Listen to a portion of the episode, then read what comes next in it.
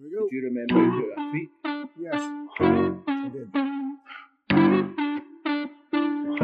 Tuna beats dot Welcome to the drunk tank. Take a shot and much thanks for you coming out tonight. Have a seat and coming, yeah, yeah. Now turn the lights down low. Drinks are in the back. We're about to start the show. Okay, landed and killed in the land of the free. Coming together to spread all the peace. There's more to the story than you'll ever see. Hear out both sides before you just agree. Some of it's funny and some of it's deep. Open your mind and I can't guarantee that we will leave you on the edge of your seats. Now over the docks and the man for CC, okay.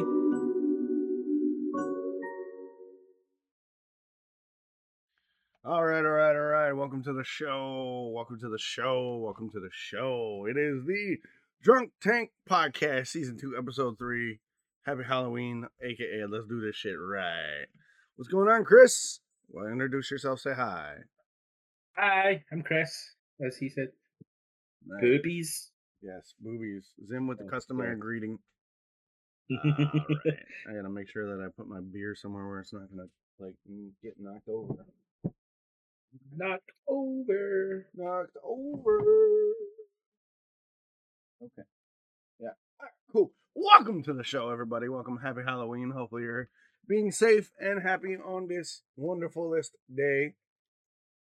Uh, in fact, that's what we're going to be discussing today is Halloween and various other things. But let's get the formalities out of the way. Chris, what are you drinking? Fuck shit. He's drinking Sorry. nothing because he spilled it. I just I just went to pick up something and I thought it was empty, but it was the empty. I do it's just there now. Okay. Um I I'm drinking something quite interesting. I am drinking Brewdog Layer Cake, which is a marshmallow and chocolate stout. Nice. I don't know if you can see that. And I had not high hopes for that because let's be honest, I've I've often went for the, the crazier sort of beers and, and drinks on this podcast, and it's it's it's rarely worked out for me.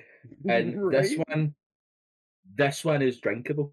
nice. Actually, actually, it's got that chocolatiness. It's a stronger chocolate. No proper pure chocolate, but it's Right. got that chocolatey hint with a marshmallow sort of lingering aftertaste, Mhm. and it's actually quite nice.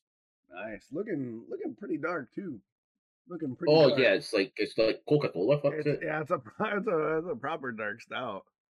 Yeah. That's cool. That's cool, man. So, but it is it's it's it's it's that refreshing. It's no heavy like a, a stout you wouldn't think of, Right. but no, it's actually it's actually quite decent. I That's like mine. Look at the head on that bitch. fucking hell. That's like Guinness head, bro. I mean, it's an inch too big, but right? but it's still still like this one. This, this one had a slight head at the start, and then it just sort of fizzled away to nothing. Oh, and no one likes fizzled away Yeah. disappointing head. Nah, if if you're gonna get head, you want it to be fucking worth it. Yeah, it's got to be proper. Like, I ain't about this of bullshit head. right? So, what am I drinking? I am drinking this weird ass shit that I. It's part of my original venture into beer here in Oregon. So, I'm drinking the Brewery's Bakery Boysenberry Pie. Apparently, it's an imperial stout with boysenberries, cinnamon, and vanilla. Better be worth it. It cost me like three dollars for the can, or some shit like that, or four bucks. Or To be honest, shit. that was like uh, it was like two pound thirty, so that's like three dollars as well here. Yeah, this was like three or four bucks. I was like, okay, well, Yeah. here we go. Big head on it, nice frothiness. Smells good. Oh, that's interesting. Whoa, we might be in some trouble here, boys.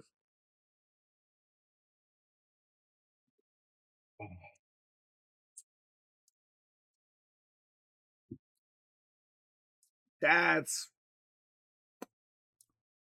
Ooh, that's. That's Is that flavour? that's that's a flavor. That that's a flavor. It's not bad, but wow, that's a lot. Mm. That's a lot. Holy moly! You uh, you definitely get the uh, you definitely get the boysenberry. You get the uh you get that stoutiness, but not really getting a lot of vanilla up top. Not bad, but just that's oof, that's that's intense. That's intense, boys and girls. That's that's intense. Holy mm-hmm. shit. All right. So get the legals out of the way. Lawyers, back to your cages. We're about to take care of it. So if you are joining us on the podcast or watching the VOD and you are drinking along with us, make sure you are of legal drinking age in your country of origin or your country of residence at this point. Also, remember to drink responsibly. Do not drink and drive. Do not text and drive.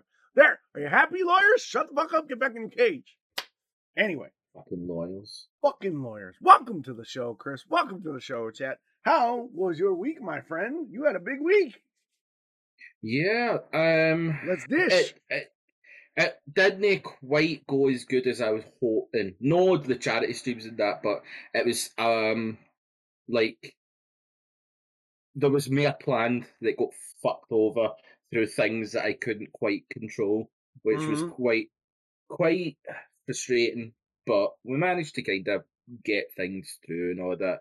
Um, we were supposed to do a, a, a baking stream on the Thursday, and I'd ordered a bunch of stuff at Amazon to kind of help me. So like equipment and stuff like that, like a, a new camera and some uh, leads and stuff. And then it never ever came.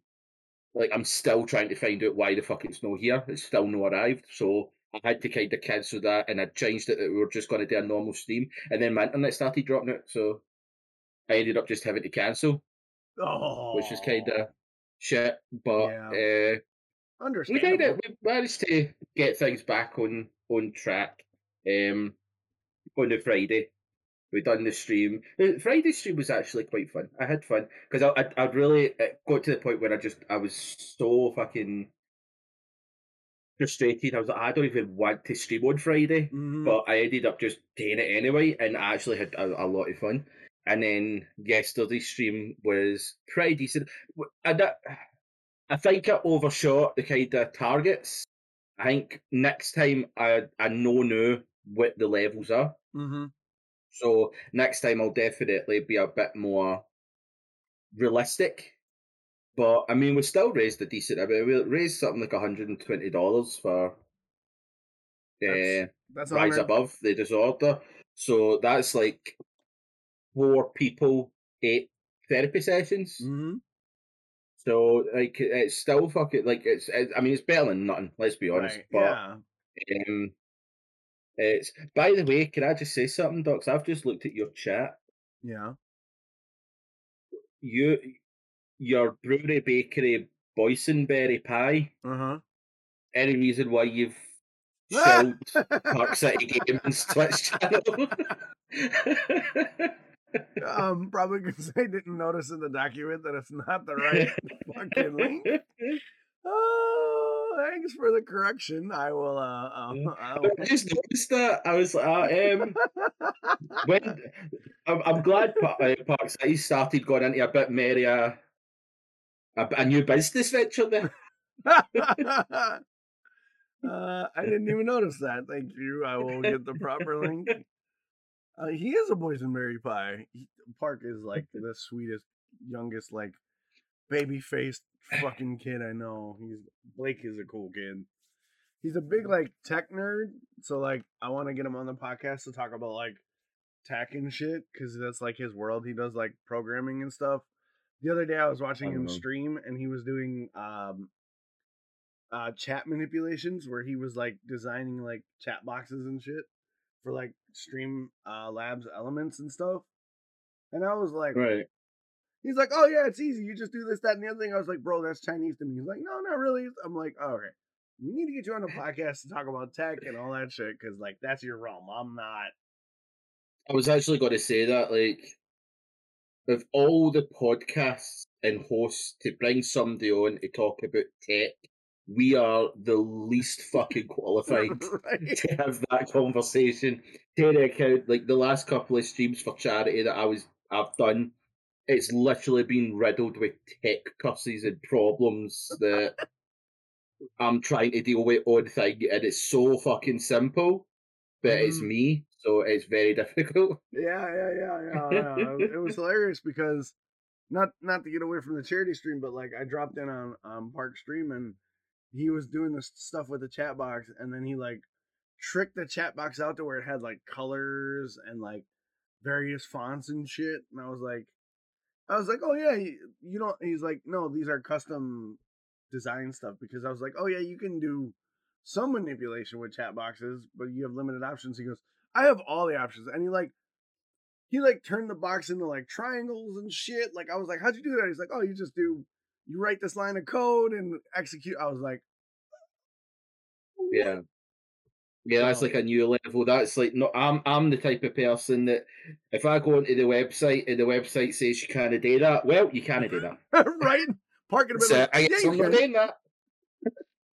but yeah, it, it was it was amazing. So and I uh Park's actually the one who gave me the graphics card for the new PC.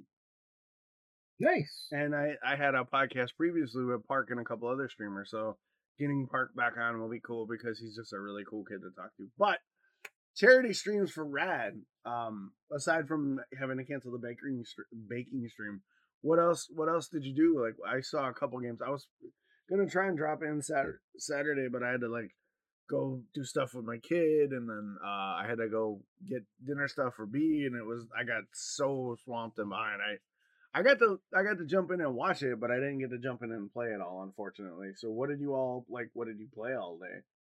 Um, I mean, well, yesterday obviously it was the twelve hour.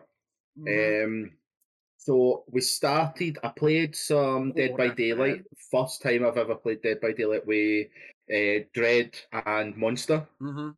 So that was pretty. That was fun. Like it was fun. We just done custom games. Uh, had shots each you on like the, the killer and stuff, and just like learning different things of the game. Um, Mhm. and then we hit a hundred dollars on that uh, on the charity. So the ta- uh, that was for Outlast Two to play. Mhm. So we ended up switching to that. But I feel I'm in hindsight, I wish I hadn't played as much Outlast 2 because I feel as if it was like awfully heavy on like the gore and gruesome and triggering things. Mhm. Um, and it's such a long game. Like we played literally for about six, seven hours of Outlast 2, and I'm only like part of the way through chapter two of five Jesus. if I knew that, I would have only done like one chapter and then Right. kind of went right. We're going to move on to something else. Um, but at the same time, I mean, we had a bunch of people in chat, like my brother and uh, a couple of his pals ended up coming into the chat because me and my brother were going to play Warzone Zombies. Uh huh.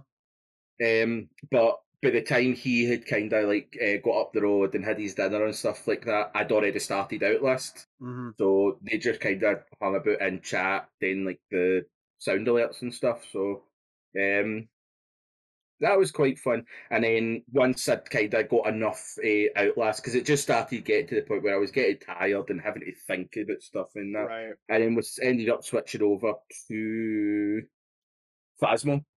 Yeah. And then Haber joined, and me and Haber played a couple of rounds of Phasmo, which was really fun. And then at the, the last kind of like 30, 35 minutes, I played that Dark Deception chapter. Yeah, what I only Um, caught part of that because I was I was in and out with dinner. Like you were running through a hallway or something. Yeah, it was like a maze that you had to collect these soul shards, and then uh, at the end you had to try and get yourself into the ring, and it was just it was frustrating because I was that tired, and I just it was so simple how you done it, but I Mhm. was that tired that I was making it difficult.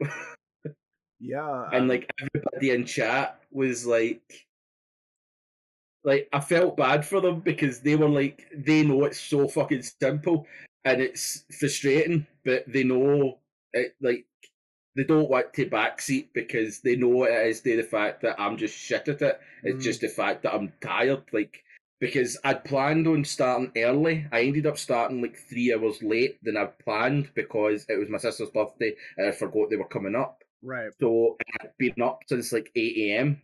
So by the time I'd started the stream, I had been awake for like nine hours. right. So by the time I'd kind of got to the end of the 12 hours, I was just absolutely. But it kind of had it has its its advantages because obviously we have this and then we've got the D and D later on. So I would have had to have been up late the night anyway, so it's switched my hours around a wee bit. Um, but no, it was fun. I had a good laugh. We had decent numbers. We made a good amount of money for the, the, the charity. Oh, it was a definite success. Um, but I think I've learned some stuff that I'll have to remember for next time. I Yeah. have learned it was it was a good learning curve kind of thing. Um, as well. I've got some ideas of where I want to go next for it. hmm Uh, especially to try and get like because that's what I was saying.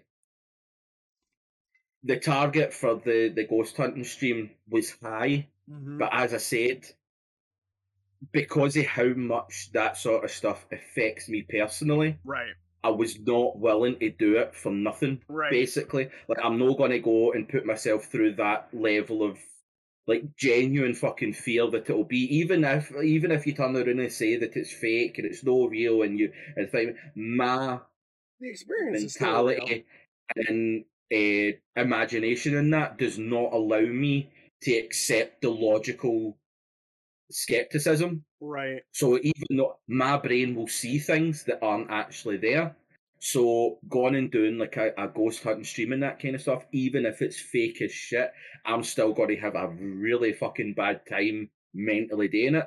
So I was unwilling to do it for like a hundred dollars. Like that is Right. not worth me going through that sort of anguish. I'm wanting a good bit of fucking money for charity before I even consider Yeah. paying that level of fucking like we'd done it five hundred dollars. I would do VR because I know how much VR horror's going to fuck me about. Mm-hmm. So there's no way I'm going to go and do the fucking real live stream for pennies. Fuck's sake, Right. fuck that shit. If you Yeah. want that, you need to pay.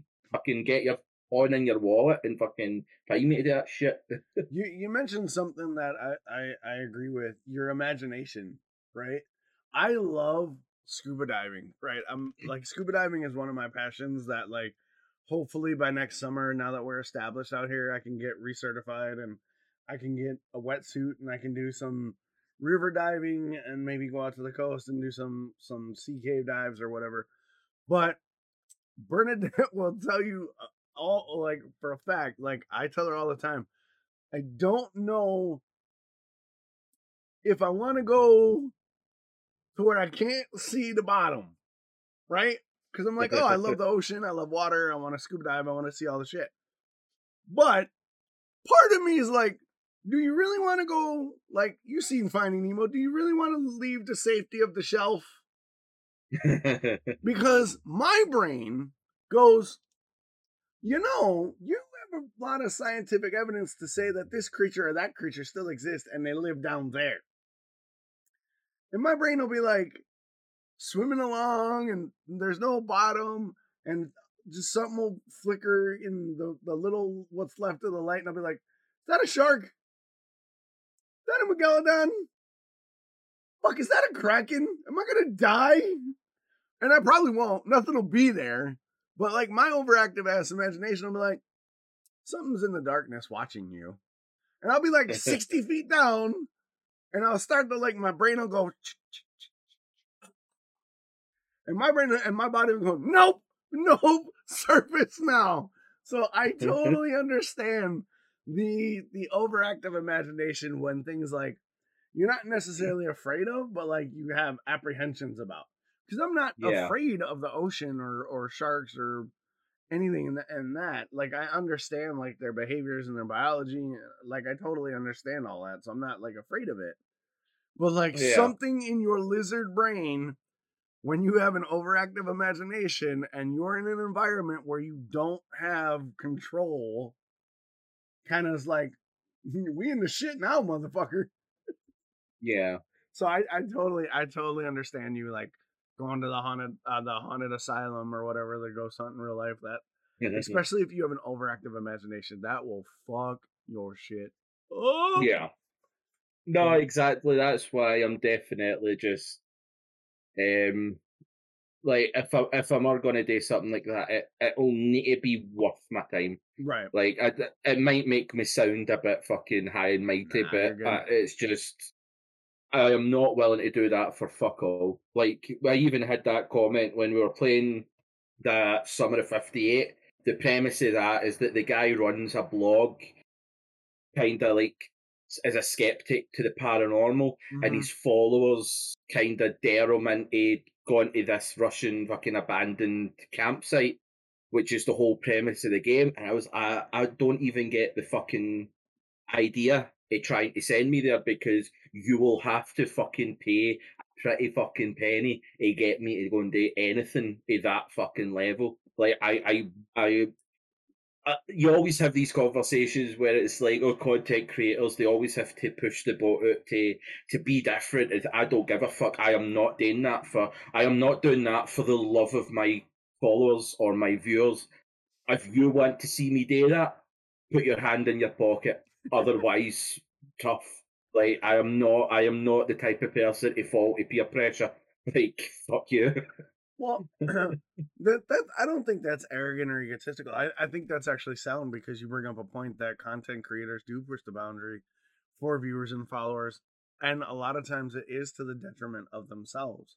For what uh, Yeah. another like on a video or another follow, like there there there there comes a point between doing stuff to grow and appease like your viewership, but Yeah. but there's also a line where you're actually selling yourself short and endangering and limiting your ability to do your career just for that that follow button like if you want to do something that that's dangerous and terrifying or whatever that that is a, a fear or a triggering event for you you should have a standard of i won't do x without you know why Yeah. and and creators should not feel bad about setting those boundaries it's like in real life like if you have a toxic friend who's like, "Oh, you never do this, you never help me. You only help me if, you know, something's in it for you or whatever or there or there's a motivating factor for you." Yeah, because you're toxic as shit and I'm not going to expose myself to you for just my fucking well-being so that you can get cheap labor off me or you can sap my energy. No, there are boundaries for a reason, motherfucker Yeah. and I think I think that's an important. I thought that was an important like sort of comment that you made is a lot of like because you and I are in the creator space and like B is in the creator space and sales space for like a lot of her stuff and like we know a lot of streamers like Monster and Bill Bob and and Zim and all them, and it's like they're none of the, none of the people we know in the content space are gonna go like play chicken in the highway or anything because Yeah. we have like a rational sort of like idea Yeah. that like that's not worth the mm-hmm. view or the like there should yeah, your be life is not worth this fucking job. Right, and that's the thing is, I think a lot of younger, especially younger content creators, like, because I'm in my 40s, you're in your 30s, but there's a lot of like younger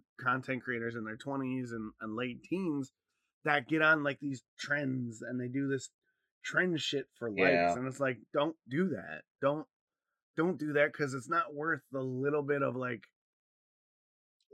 like likes or like comments you get. It's not worth it. If if you want to do like a stunt make sure there's that it, it's paid for. Yeah, do it right. Yeah, do it right because ultimately the stunt will be not as remembered as you, the creator. Like it'll be part of your history, but if it's done right, it could be one of the highlights. If it's done wrong or if it's done Yeah. for a lower bar, it could be the epitaph to your career. And that's, I think, uh, having a healthy boundary with viewership and the platforms that you're on as the creator is is an important thing and i think a lot of younger content creators need to like learn that or have somebody take them aside and go yo dude like the cinnamon challenge ain't worth going to the er for somebody making a comment and laughing you know Well, it's one of the ones like I know there's like I wouldn't necessarily find me like the cinnamon challenge. The cinnamon challenge, I- unless you're allergic to of. cinnamon, it, it's like. But I think like touching on what you'd said, it is quite true that if if you're really really good at content, you'll be remembered for your Yep. content, right? It'll be your thing. I think what the issue is is so many people do these trend things that you are not remember like it's the trend that's remembered and so many people will go and do things thinking that it's going to get them that exposure and it's very very rare that you turn around and go oh do you remember doug simpson it was the guy that done this what people remember is do you remember that fucking idiot that killed himself doing that? Mm-hmm. Nobody will remember your name. So you putting yourself in those situations for that extra ten fucking likes because let's be honest, unless you have a, a decent amount of exposure the new, if you're following the trend of everyone else, you're still not going to get fucking seen. Like like I said, like like we were talking earlier about like League of Legends. There's a hundred and fucking one thousand people watching on Twitch, Mhm. right? While people are playing it, and you're like, that. Well, that's really really good exposure. But at the same time, if eighty thousand people are watching one stream, why the fuck are they going to go and watch you when Right. there's forty thousand other Twitch streamers that are also playing that game? And that's what always confuses me. The trend set or these trends is that there's four million people doing this trend. What makes you think that you're going to be that special one that people are going to come and watch? You're putting your life at risk for the sake of a couple of fucking followers, a people that do not give a fuck if you live or die. Like it's the the real thing. I most most people don't want anybody to die, but they do not give a fuck enough to really care Mhm. right? Like you're putting this thing to be remembered as the fucking idiot that done that. They don't give a fuck about your name. They don't care about anything else you done. You are just the idiot that died doing that stupid thing. And that's what confuses the fuck out of me of these people that want to be famous for that. It's like, why do you want to be famous for being a fucking idiot? Why don't you go and be famous for doing something awesome or cool or talented? Like it's, it, does- it takes zero talent to take off the trends on TikTok. Mhm. Like it really does. do. It takes zero talent. You literally just press record and go and do something stupid. That's it. That's that's the whole fucking procedure, and you get pretty much fuck all with it. Yeah, but there there's something to be said that like when I, I I think the mentality behind it is, oh, if I do this just a bit different, I'll blow up, I'll stand out. And there's nothing wrong with having that mentality of taking something and putting your spin on it to like stand out. There's nothing wrong with that ambition. The the problem Yeah. comes when you don't take something and make it your own to stand out. Like if you're just like like me, I'm like I'm on TikTok and I'm I'm doing like sort of like 3 minute discussions and stuff, sort of my own lane. And in my feed I'm seeing a bunch of like like random like challenges and stuff and it's like, "Oh, I could do that, but I don't know how to make it my own." So I haven't done like one of those challenges because and not like the dumb Yeah. ones. Uh, There are some really cool challenges out there. There's some cool like trend and stuff. But my issue with it is I don't know how to put a spin on it yet to make it my own so that it stands out from the pack. yeah, And I think if if if a lot of people can take a trend or a challenge and make it their own, then yes, the goal of standing out and gaining that viral moment to where you blow up is a possibility. But just doing something to do it because it's the trend and not it's like a it's like a cover band, right? We've all gone and seen cover bands who just play the hits and they they they just play the chords, right? But we've seen those Yeah. cover bands that take the hits and they put a riff here or they'll do a different they'll do a different take on something or they'll they'll change up the chorus a little bit to make it their own and you're like, "Holy shit. That's a new way to look at that song. They made it their own even though it's a cover." That's the difference. Yeah. Be, you know, stand out as the cover band. Don't be the cover band that everybody's like, "Oh, it's that band." If if that Yeah. makes any sense. I mean, I, I know I'm an old guy, so I got to go to like music references. but I, I think I think that's I think that's the the important note is boundaries as a content creator are just as important as boundaries as a human being. Like, because a lot of times people will be like, "Oh, if I give you a hundred dollars, you need to do this." No, you don't. No, you don't yeah, if that's the contract that you offered to the viewership, then yes, honor the contract. But if someone comes into your chat and drops a hundred bucks and says, "Do X, Y, and Z," no, dog, I don't have Yeah. to. That's not that's not our contract. That's not our that's not our agreement. This is the boundary. See, you threw a hundred bucks at me thinking I was gonna be your talking monkey. That's not how this works. You should have Yeah. read. You should have read the EULA on how this shit works, bro. At least that's how it works with like my my my setup as a, as like a streamer and content creator. You come in and you donate something and you tell me to do something. The answer is mm, nah. Thanks for your money, though. Yeah, I think that's it. Like, like I don't have an issue if somebody comes in and goes, "Hey, you're doing this." Um, if I was to donate X amount of money, would you? And then I can turn around and go, "Nah, I, I wouldn't do that. That's that's that." That's way out my comfort zone or anything like that. Then that's all cool. There's no issue with people coming in and asking shit. Yes, but exactly. it's it is that kind of expecting of here's money, dance monkey. Yep. That kind of like you're just gonna get shut the fuck down, and I'm gonna go and spend your money on like something dumb. Like I will go and and buy something and stick up my ass just to go fuck you and your money. That kind of thing. Like I, I literally have no problem doing that. But like to somebody to come in and just like I think that's where a lot of problems are in Twitch and streaming in general and being like content creators in that is these people and just to time it, it's not all Twitch viewers, right? Right, not all of Let's them, yeah. get that out. Just a There's people shitty that come minority. into eh, yeah, people come into chat and have this entitlement that I can give you money and you will do what I say because and you're like, well, no, because fuck you, and secondly, fuck you. exactly. But yeah, Like, I- you uh, you lick my fucking soul in my shoe, you cunt. Like, well, I don't know you. I don't give a fuck. Like, yeah, it, it, it's not like, how this works. like like uh chat like Dread and chat said, it's about integrity. It's having integrity of yourself and your brand, and not I think it's also it also things into this weird fucking concept that people that are on the computer are less worthy than anything else. Can you imagine if I walked into Starbucks, handed the cashier a hundred dollars, and went, "Right, show me your tits." Like, That's why is it that because why is it that because you're on the computer or you're on Twitch or you're on YouTube or something like that, does it make it okay for you to go in and be a fucking cunt about that? Like imagine walking into a shop, going up to the fucking person at the till, giving them money and saying, Show me your tits. Like it's that's fuck you. yeah. But even with the uh, anonymity, a lot of the people that do that, they think that, that they have a right, like they're paying you as a content creator to create content. And it's like, no, I create the content. If you want to watch it, you watch it. See, if you don't, fuck off. Facts. But yeah, Like that's that's the thing.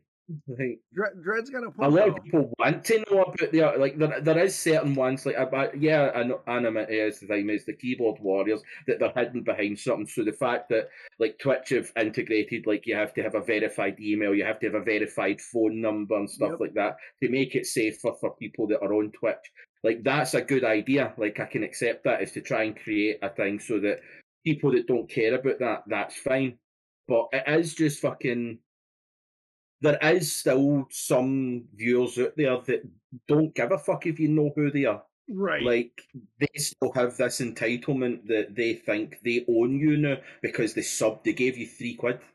Mhm. And it's like nah, nah bitch. Like But yeah, it, you, uh, you, give you it back. you mentioned you mentioned the entitlement factor, and I agree. Like there are a small percentage of of viewers who think because like they they give you like three bucks or whatever, or they uh or they tip you something that they they have this like entitlement to.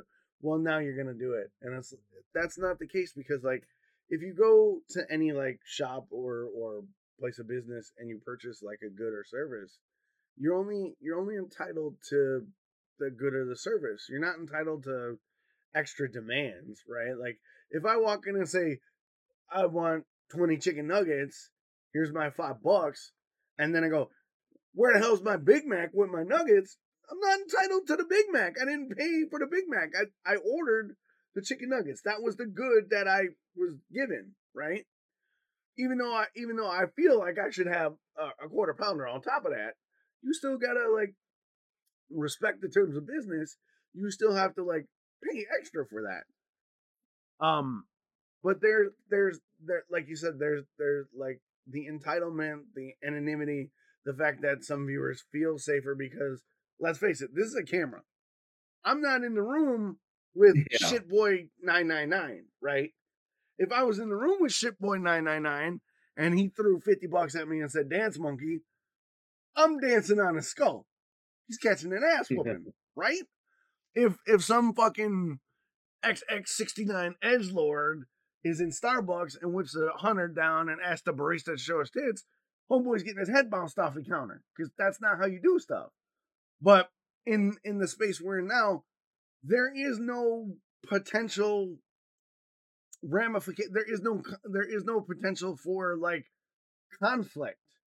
There is no like. yeah. There's no ass whooping for dropping you know dance monkey in a chat. All you get is a ban, and you can make another fucking account, right? exactly. And I think that is is the thing. Oh, nice. And Go ahead, keep going. I was I was reading a chat message.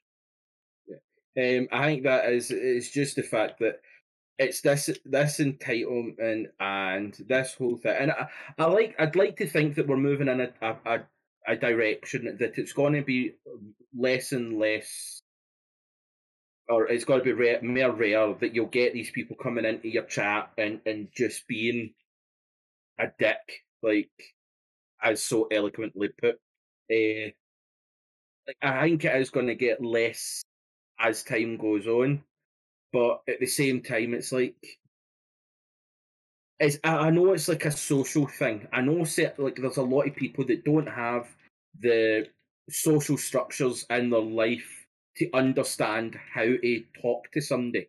Like, I understand that that's fully acceptable. There's Mhm. people in the world that just haven't developed a social fucking mindset to be able to understand that you don't just go up to somebody because there is like, like one thing that always things me is when you're sitting playing a game on stream or something like that, and somebody will come into your chat and go, "Can I come in and play?" You don't go into somebody's chat and ask them to join the game. You, uh, you just don't. Yeah, Right. it's, it's just it's invited. like you have to either be invited or send a whisper or something like that or a DM or something like that and and let the don't put the streamer on the spot like that. I don't like random people in my games. I'm never going to accept random people into my games unless I invite them or unless it's somebody that somebody I'm playing with knows and vouches to say, yeah, yeah, yeah, I'm pl- I've played with this person a few times, they're quite good. That's cool if you come into my chat and say, "Oh, can I join your game?" Because the amount of times that like me and Zim were playing Raft, and somebody came into chat and was like, uh, they followed me and then asked if they could play, and I was like, "Oh, we're no, we're no having anybody add in," and then they unfollowed and left, and it's like, well, yeah, that's not how that fucking works. But it's like I'm no one to sit, sit, let random people come in and play my game. I'm if I'm online playing with my friends, it's because I want to play with my friends. I don't want to sit and play with random people. I physically don't go into games and play random lobbies because I don't want to play with random people. Because nine times out of ten, you're going to find an asshole. Well, yeah, and the thing with randoms too, it's a touchy subject, right? On like, especially like in a pla- on a platform where we are, you get those. Like, uh, if I play I, on the rare occasion I play a multiplayer game, I do get those requests. Hey, do you mind if I play with you? And I politely say, no offense, I don't know you. I have a lot to lose if you turn out to be a shitty person. Like, Yeah. if, if you turn out to be a complete fucking ass and say some random shit, I could lose my whole job. Yeah, So it's not that I don't want to play with people. It's I have too much on the line to trust some rando who's like, hey, I got to play with this streamer and I dropped the N word or I dropped the fucking any number of violations that could cost me. Because there are those Yeah. fucking dudes who just their whole goal is to jump on with a streamer and say the shit and then they clip it and get that dude banned. So like I'm not gonna take the risk on a rando unless, like you said, I have someone to vouch for that person or that person has been so long in my chat, in my community, yeah, that I know them as a viewer and I can trust them because we have that relationship. But if you just Yeah, if you just follow and be like, "Can I play?" My answer is politely no. And if you don't give me the chance to explain it, I don't give a shit if you leave. Fuck you. You weren't worth my time anyway. yeah, yeah. I think that's it. It's like it, it's it's one thing. Like I can understand it. Like if you're timing about and you just want to go and play with people online and that, that that's cool and all that. But you, you really should not be putting people on the spot. Like Yep. that's just rude. Like for anything, not just about going in and asking people to thing because it's the same people that come in and thing me like that. Oh, um, I've been a follower for ten minutes. You should totally raid me or raid my friend that's streaming at the same time and all that kind of stuff. Is like, nah, that's not like I know Monster. Monster has a thing where you can like you can force a raid or no force Yep. a raid, but you can kind of like nominate a raid as to where it too. goes and all that kind of stuff, um, which is fair enough. But it's a similar thing. Like um, I've noticed it as well.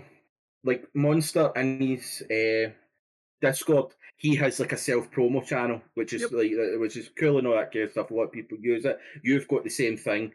Um, but see if you went into like bigger Discords, right? A lot of them don't allow self promo, and a lot of people get shitty about it. And you're like, "Ah, well, hold on a minute. You shouldn't be like unless it's it's offered. You really shouldn't be going in fucking self promo because it's just it's advertising. That's like going to Apple and going buy Samsung. Like it's it's not how it fucking works. But there's a couple of things that like um like see the Wraith Energy. They have a Discord that you can go into it hmm they have self promo channels, but see the levels thing that you can get in Discord, like how many times you chat, your level goes up. They have it set that you have to be level three or above. So see these people that go into people's Discords just to promo their own channel, but have fuck all conversations in it. They can't do it. You have to be an active member of the Discord to be able to promote yourself, which I think is a smart way to do it because then you're not getting these random people that are just trying to jump on your back Mhm. to get themselves somewhere.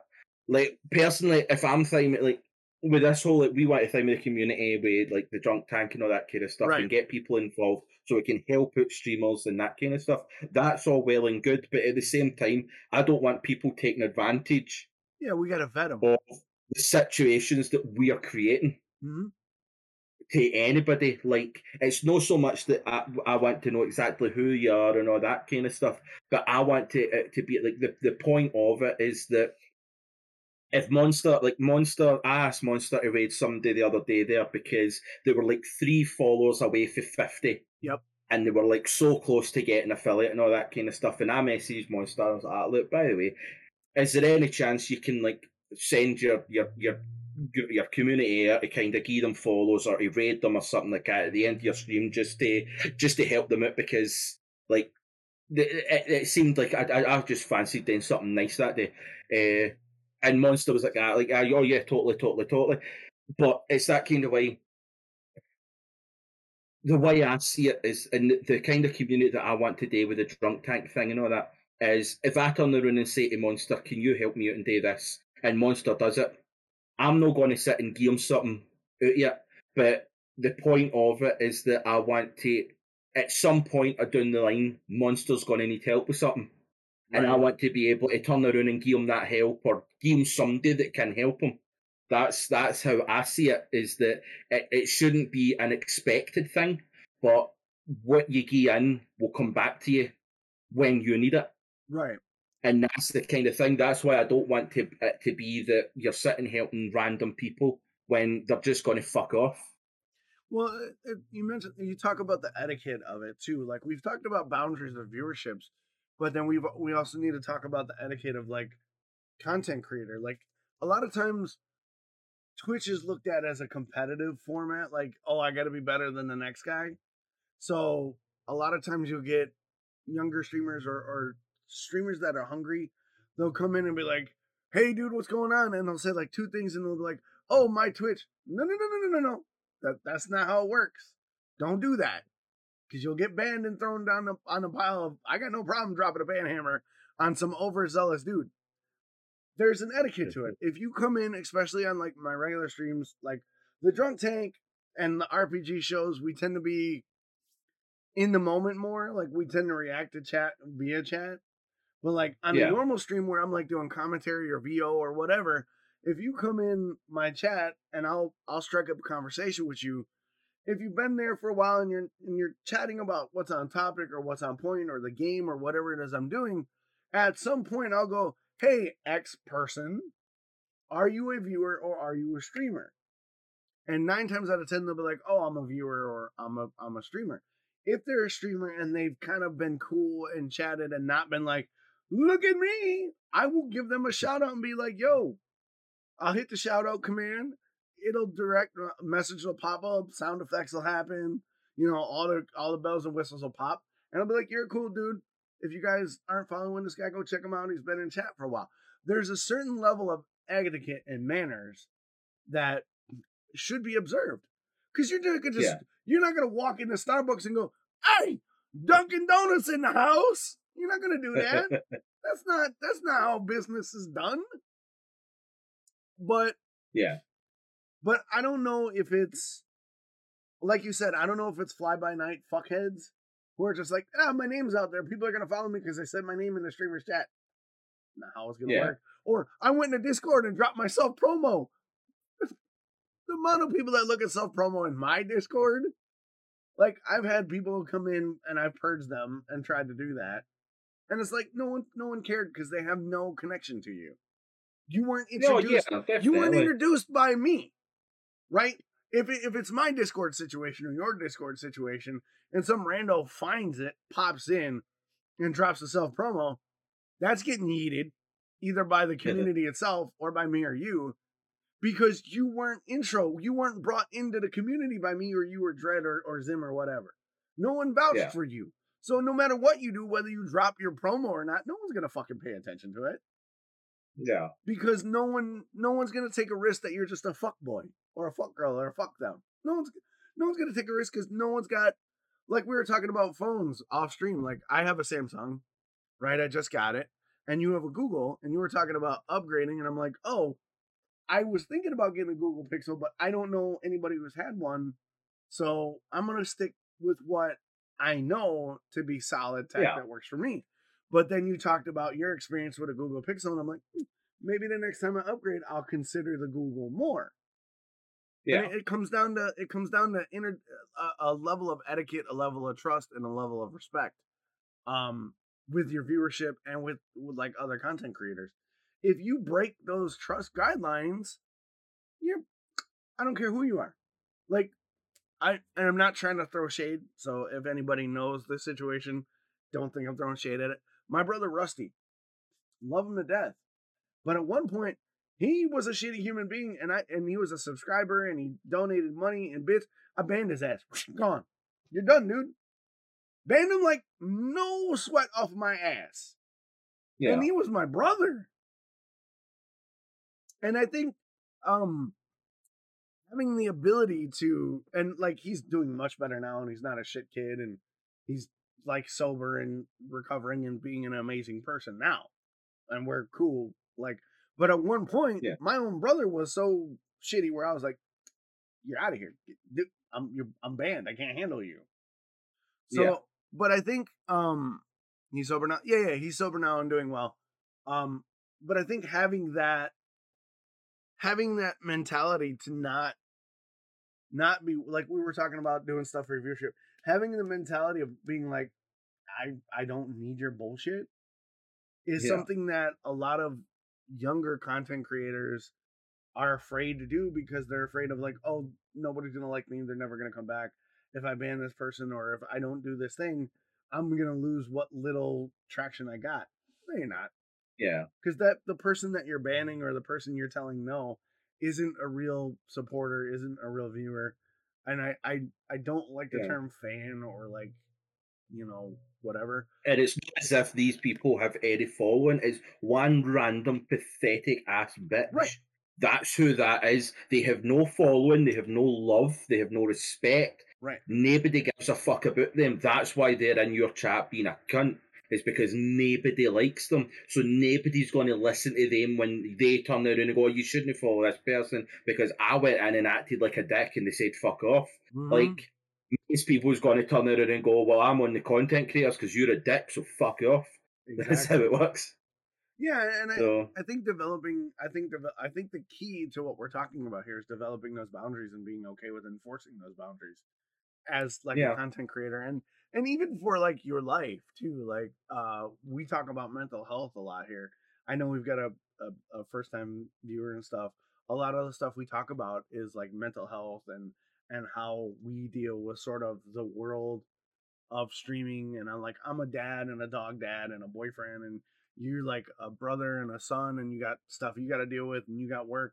So we talk Mhm. about our mental health and how streaming and our jobs kind of play a role in it. And I think we have developed enough in our sort of brand and our personas and our our mental approaches to streaming to where stuff like that doesn't bother us but i can see how it would bother Mhm. like like my a couple of my kids are they're burgeoning streamers like my my son captain rex he he's a on again off again streamer and even sometimes he looks at me and goes well you know what should i do about if this that or that or the other? And i'm like fucking take Yeah. control. It's your it's your brand it's your show take control. And his question was well what if xyz happens? Don't worry about it. It's it's not Yeah. important. And i think i think having that quality control and, and having the that that ability to to basically say no and set boundaries and and be open and honest about those boundaries and i've talked about it on here since i moved across country twitch is my job I Mhm. still don't like shilling for subs and, and donos and bits. I hate it. But I have to do it more because this is how I this is how I can then contribute to my household until other avenues of Yeah. income roll in. So a thing for me to get comfortable with and adapt and grow into is doing a little bit more of the show. hey, drop an Amazon Prime here or it's only five bucks or you know, if you don't wanna if you don't want to feed the Amazon corporation, drop some money in the tip jar, right? yeah. So it's just yeah, and Zim gets mad if I don't. Exactly. Right? But Dread says like a bakery could let anyone just ask them to make any kind of cake, even offensive ones, but then you get the worst cake. Yeah, exactly. Like if if you if you pander to everything, you're going to get everything. You're going to get the good, the bad, and the Yeah. ugly. So you have to sort of curate everything, whether it's your your brand or your or your relationships with your family. You have to be confident and secure enough to say no or I, I appreciate your your support, but that's not the type of relationship we have. yeah, I, I think exactly. I think that's I think that's a lot harder for like younger cats in the game. Um, you know, because my old gray white haired ass. But no, I, I think it's I think it's a great discussion to have. But that's not the major topic of this show. But it was a great discussion. Let's talk about Halloween, bro.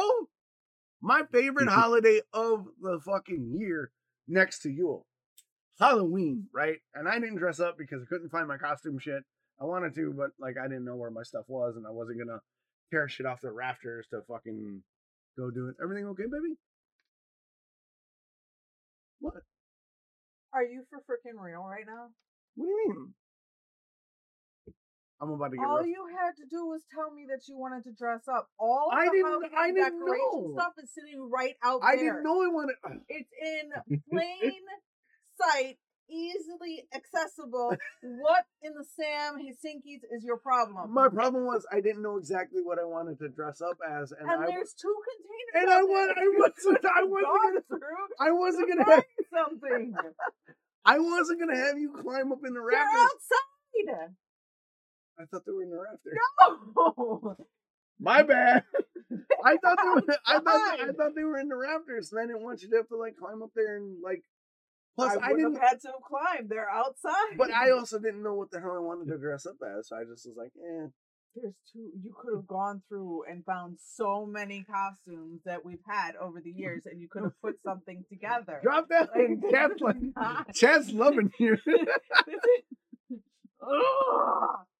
why, why do you do this? because I'm an idiot. Drop it. Vac, this is this is B. She's my girlfriend. She's always on the channel. Vac is Vac is new to the podcast, so yes, this this is this happens. Chat loves when this happens because she just beats my ass. But no, I I didn't know what I wanted to do, and I also didn't want to go through a lot of like bullshit mm-hmm. to get to it to like not mm-hmm. have anything come to fruition. So I didn't want to like put anybody out. All I'm hearing is bullshit excuses right now. It's not. bu- It's That's lit- it. I think the it's word you're looking for is No, unprepared, Just Dox. lazy excuses. It's not lazy. It is Shut up, Chris. It's Halloween. You know darn well I'm gonna have everything accessible. Vac Halloween. loves your lipstick. I love it Thank too. you. It's amazing. You should see her nails. Her nails are hot as shit too. Look at that.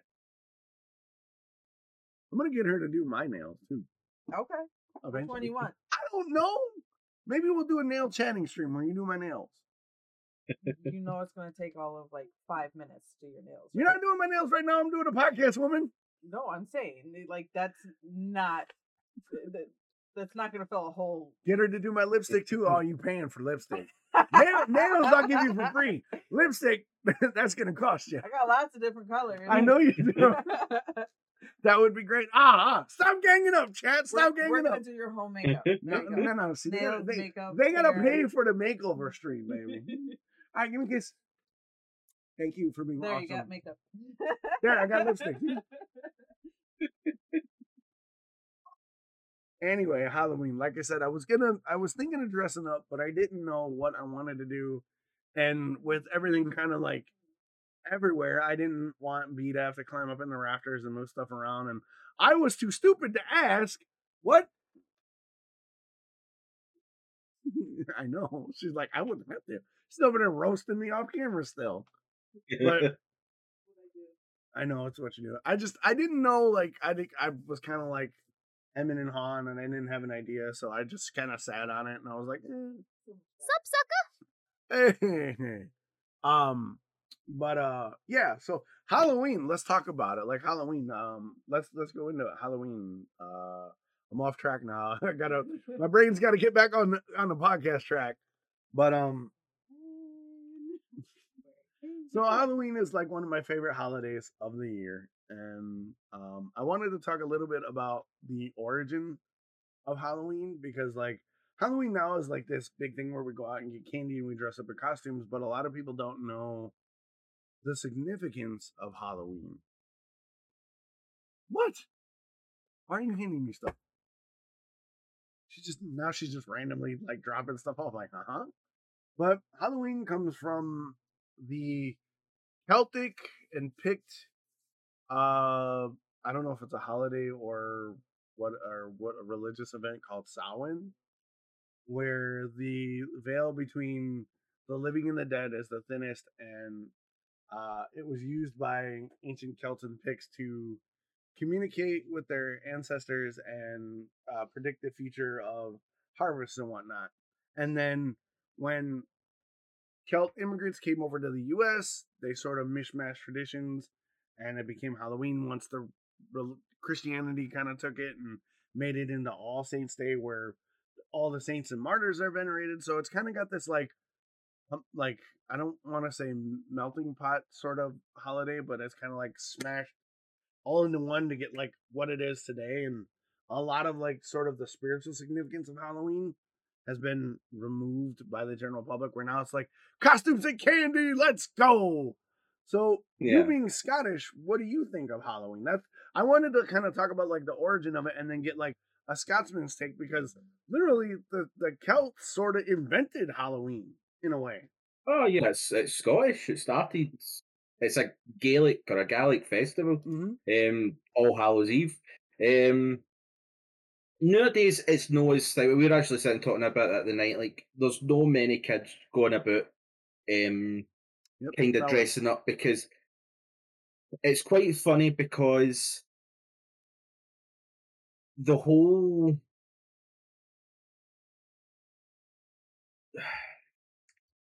the whole like like so many holidays in the UK have become Americanized. Yeah. Like um like Halloween, see the whole trick or treating and going around. That's an American interpretation of Yep. what All Hallows Eve was. Same with like Christmas. A, a Christmas in like the UK is now a lot more Americanized than what it was before. Like before, it was just like you had Goose and you just sort of timed around.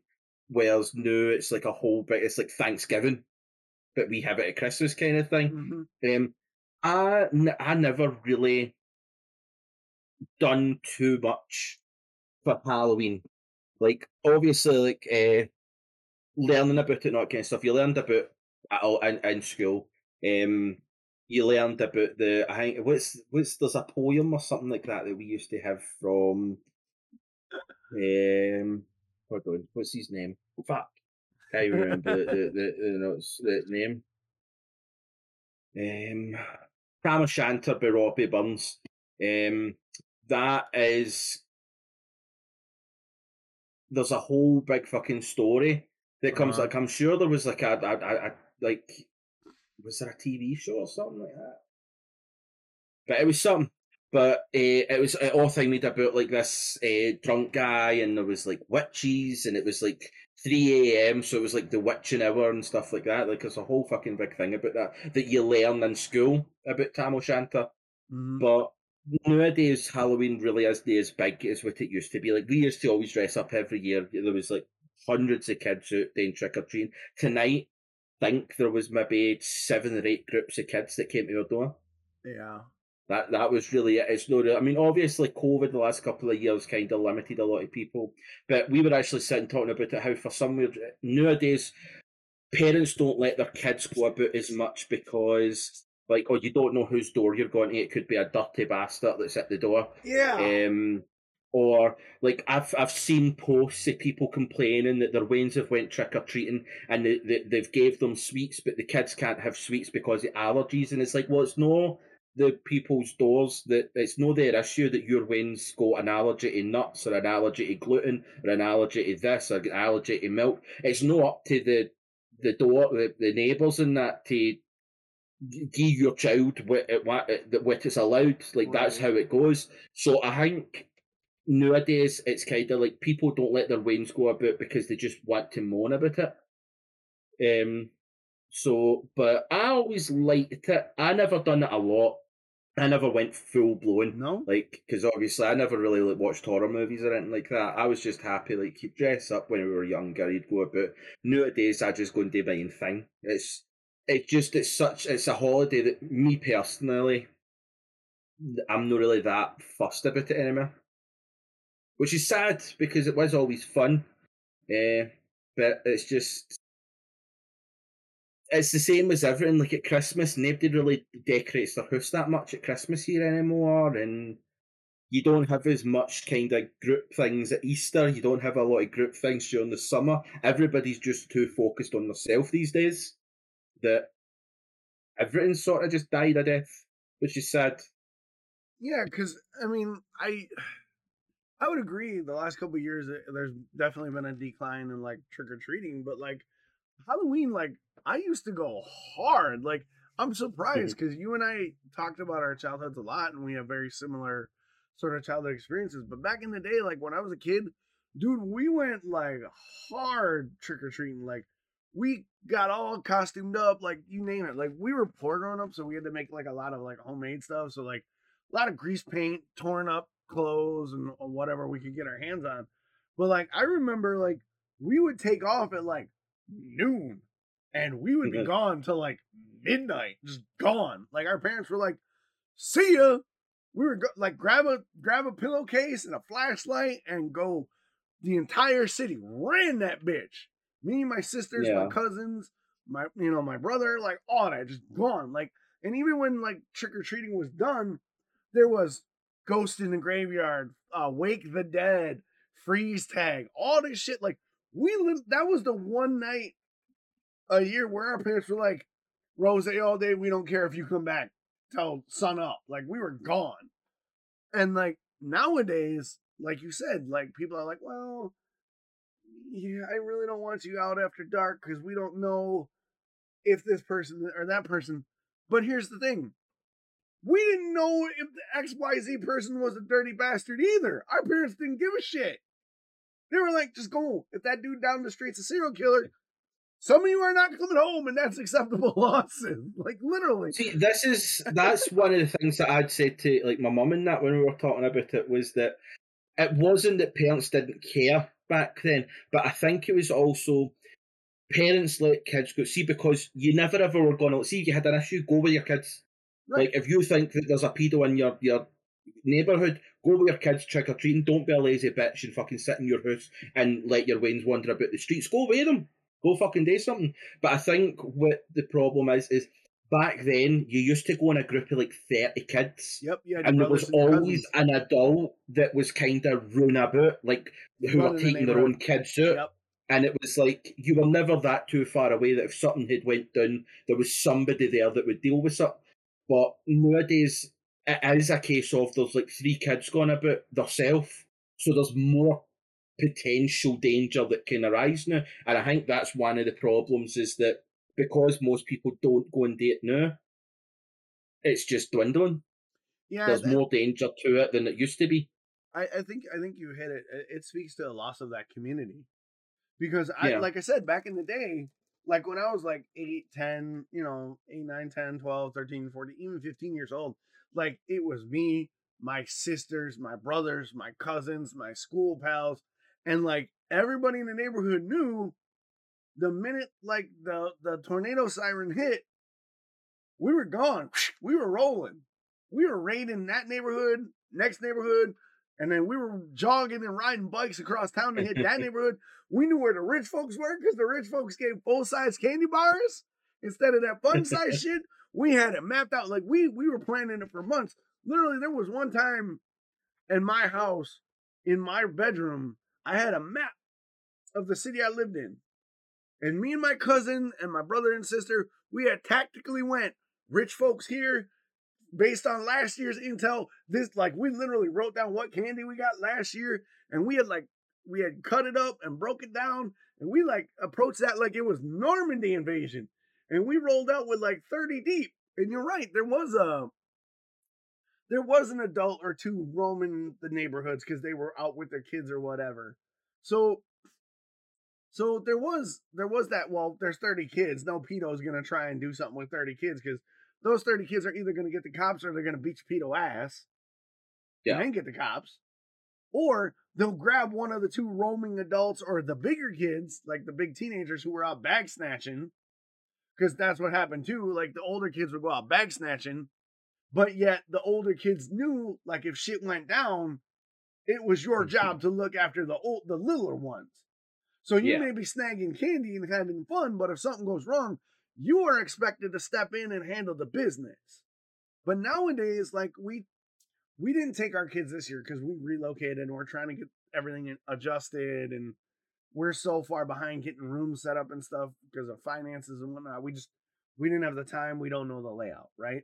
But Yeah. next year, I was talking to, to my to my daughter, and I was like, I I want to go big next year. I want to take the workshop. I want to put a bunch of food on the workshop. I want to have people come out to the property, and we can do that because I love Halloween. I love the the just going out and just being a kid, like watching Yeah. my kids when they were younger go up to houses and get candy because I was that parent. I took my kids out. I was like, we're going, costumes on, call your cousins, let like let's fucking go. I'm that guy.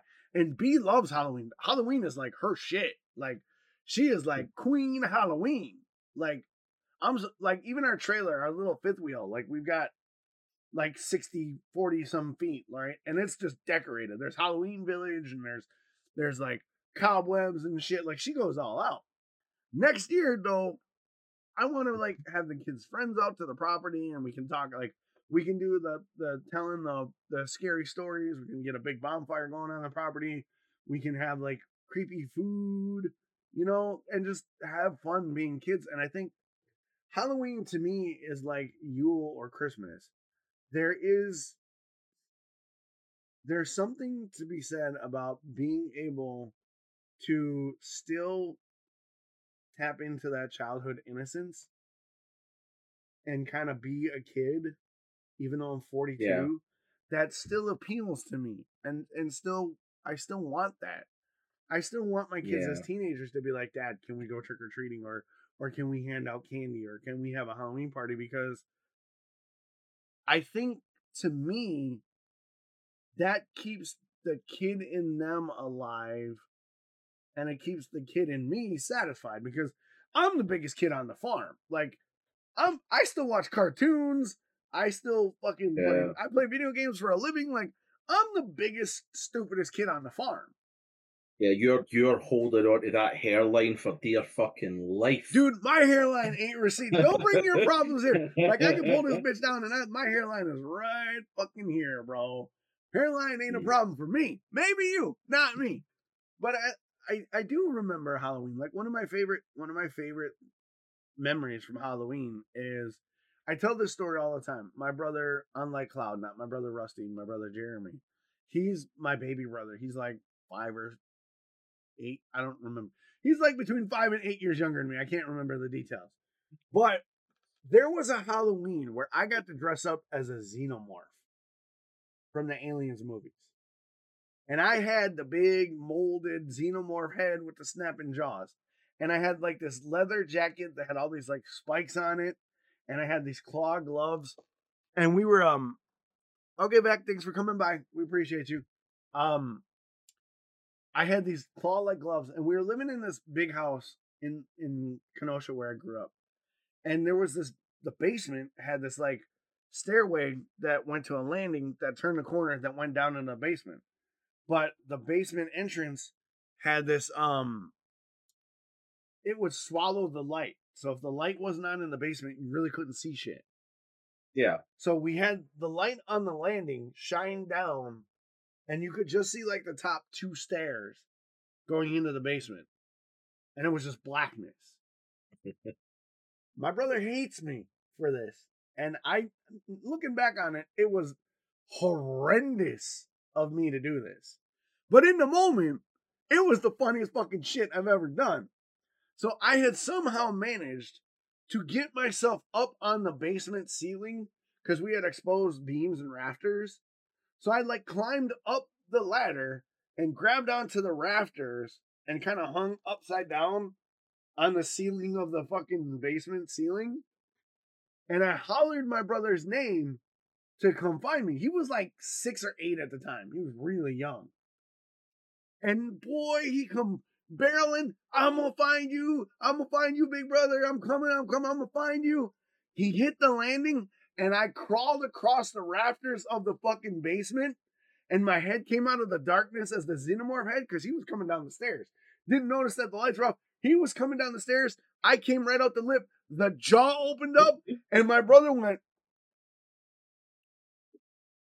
just silent death scream, hit the ground, started scrambling away, running up the stairs, and I fell off.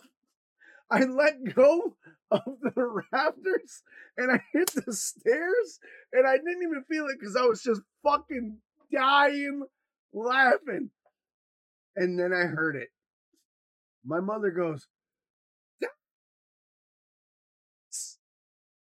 and she comes running down the stairs, snatches me up by the front of my jacket, rips the head off me, and goes, "What the fuck did you do?" And I was just, I, I was laughing in her face. I was laughing. I was just dying. And she didn't hit me, right? She didn't hit me. She didn't. She didn't like. No, she got dead cold, and she goes, you know what your punishment is? And I'm like, yeah, what? Like anything you do to me, it's worth it, right? she goes, he's sleeping with you for the next two weeks. And I was like, bet. And you know what happened every night for the next two weeks? He pissed the fucking bed and pissed all over me. And I'm like, oh, worth it but now looking back on it, I'm like, yeah, that was that was probably too traumatic for a six, eight year old little boy. But man, that was one of my favorite Halloween fucking memories of all time because that was I I like scaring my siblings, but that right there was mwah, that was that was a masterwork of terror. Like it was fucking it was amazing. And I look back on it now and I still laugh, but I know the trauma that I inflicted on my little brother. it's so good, but I don't know, like, and that, and that's Halloween though. To me, is like you can. Halloween is that carte blanche to be just ridiculous, right? and whatever it is, your costume, like your antics, you can you can just be like and in like within reason, right? There's still shit yeah. kids that do shit stuff, but like if you're a good natured kid, you don't have any any there's no chains on you on Halloween.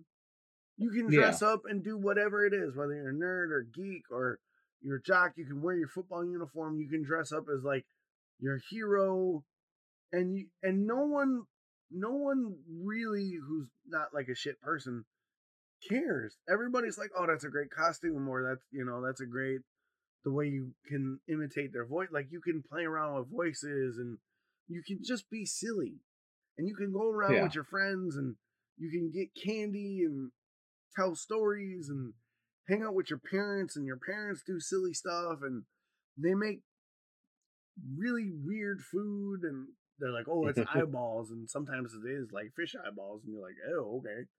Or like they make worms and dirt and like they tell stories and you play games and there's a there's there was a bonding quality to that that seems to have been lost because kids Yeah. aren't trick or treating anymore. They're not having Halloween parties anymore, not just because of COVID, but just because you know, oh well, you don't talk to your neighbor anymore. You don't help the stranger on mm-hmm. the side of the road. And in a way that that really saddens me. And I I guess the reason I I still want to go so hard on Halloween is like I'm hanging on to that. Like I can I can save it. Like at least my little Yeah. corner keeps it alive. But I don't know. I mean, yeah, what do you what do you got for Halloween stories? I know you didn't go hard like I did, but like there's got to be some like Halloween where you were like I'm in it. to be honest, no. I'd literally, it's one of the few holidays where I don't have anything that I, anything worth talking about.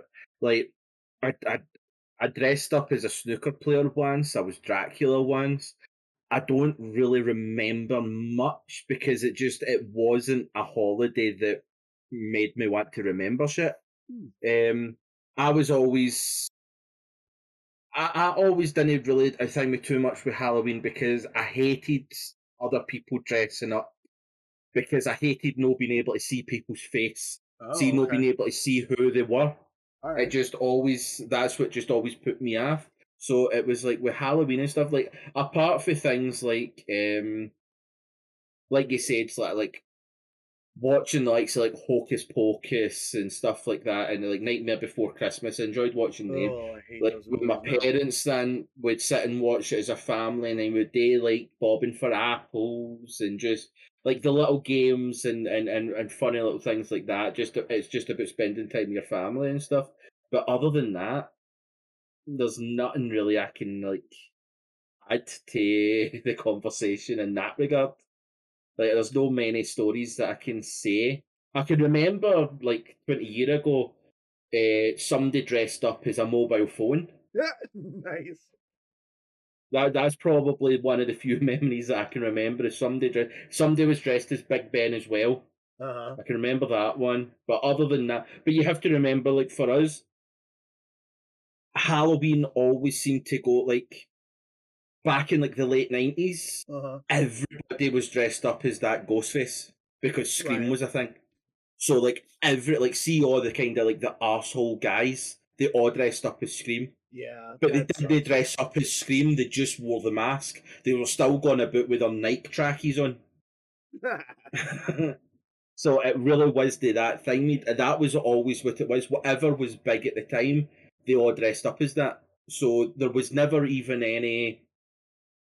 And at the same time, I think we started like I started climbing about like late nineties, early thousands. That was kind of around about the time when people stopped making their own costumes and they were just going out and buying masks. yeah, I agree. So we never really got the time where it was like you were like um Haba, she made the costume for Kiddo kid. this year. yeah.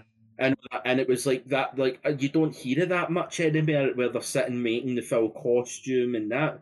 I don't seem to have this or I don't have the fucking time to do anything like that for you, so we'll just I'm gonna go out and spend twenty quid on a shitty fucking mask that you can wear and that's it.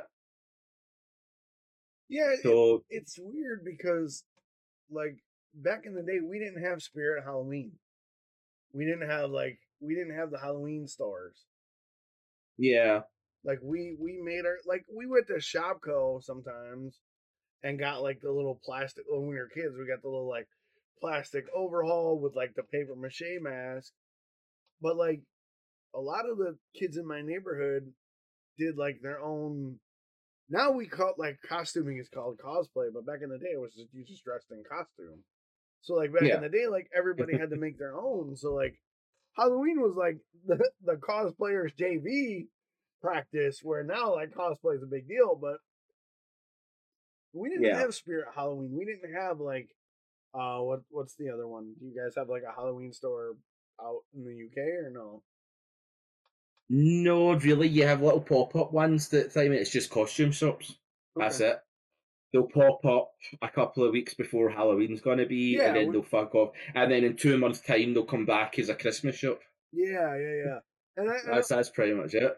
I think I think you made a point is like when people stop making their costumes and stop sort of doing it as like a family event or a community event, I think a lot of it went downhill because there is those protections when you're running with a crew of 30 kids and you know Yeah. a couple of them are teenagers who got you know good intentions or the roaming adult and I, I also remember back in the day like we used to have like the block party on halloween like the halloween like the block was shut down you know everybody knew that that day the kids were going to be doing stupid shit so the parents all got together and like threw down on like barbecue and they all were uh, like out on the porches drinking beers and and hey Bob, you know you're you're you know you're I saw your kid. He was papering my house.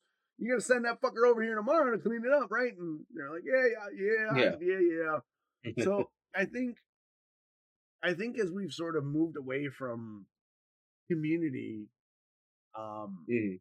Halloween has been a, a a casualty of that, and to me, it's sad because what really has changed to get rid of community? Selfishness. You think so? Because I I can't. Yeah, that's. I don't have an that's answer. Okay, let me enlighten me because I don't. I I can't find a reason, a credible reason. Just why- think it's people just want to do their own thing. That's what it is. People don't want to put out the effort to go and do things for other people. They care about number one. That's it. That's that's as far as I'm concerned. That's what it is. Is people just do not care about other people unless it goes against their belief.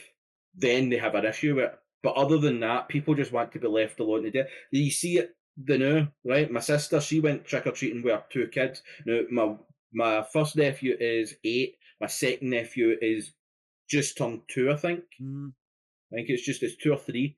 And she said that she was walking up the street and see the ones that didn't really want to do anything. You could see them turning the lights off and shutting the blinds because they just don't want to do anything for anybody else. All they care about is themselves. They don't want to have to like the amount of people that are like you talk to and they complain about all these people coming to their door. And It's like, well, they're coming to your door one day a fucking year. Grow the fuck up, you pathetic Yeah. old fuck.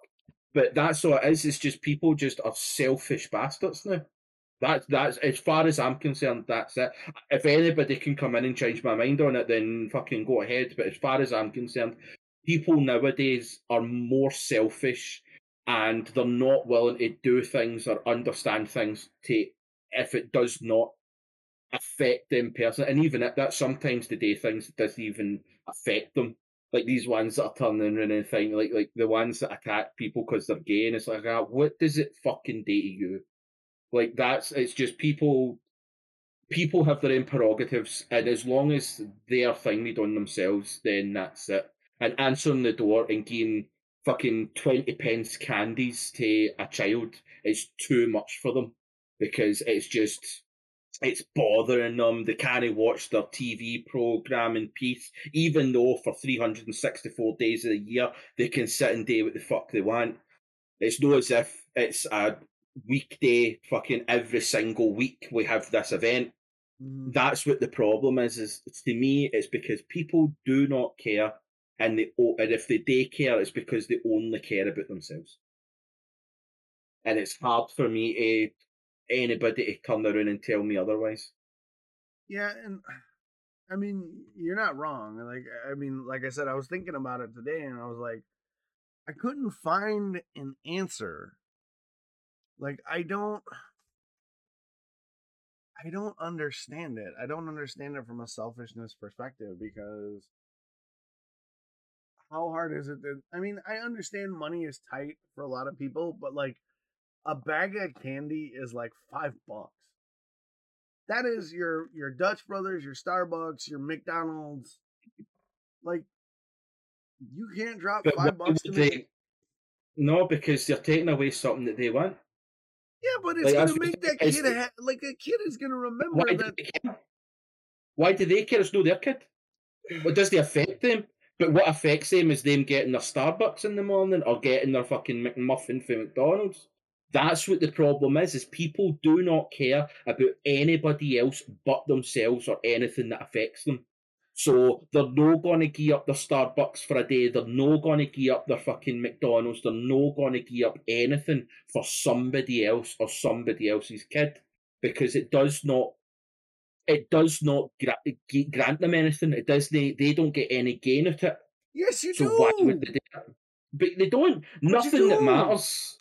But don't get any Seeing gain that that kid matters to them. smile and laugh and say thank you and watching that kid like his day, that's not that's that is like everything. So that's that's the thing is these people do not care about that. Like you're still looking at it from a like you're a decent human being.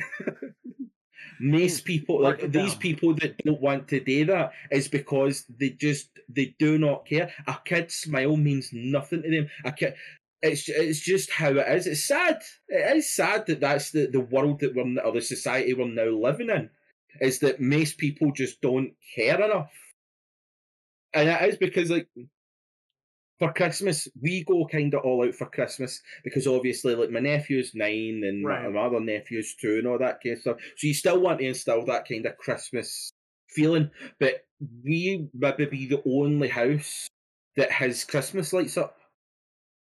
Like you look about and most people don't have their Christmas light. Now, twenty year ago, every house had lights up.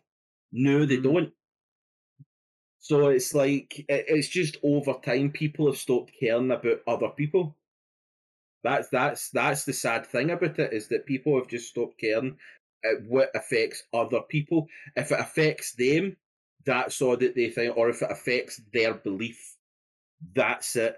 Because these most of these people that turn around, like see the people that complain, like, oh, it's absolutely shocking that we're having to say happy holidays now instead of Merry Christmas because of this and religion and all that. And you're like, ah, for 20 years before this was a thing, you gave zero fucks about Christmas. You were the type of person that complained because kids were laughing in your general direction. That is the type of person you are, but because something came along that sort of went against what your belief was, now you've got an issue with it. That's what the problem is. Is like it only matters to them if it's going to cause them any anguish, which is sad. Like who cares?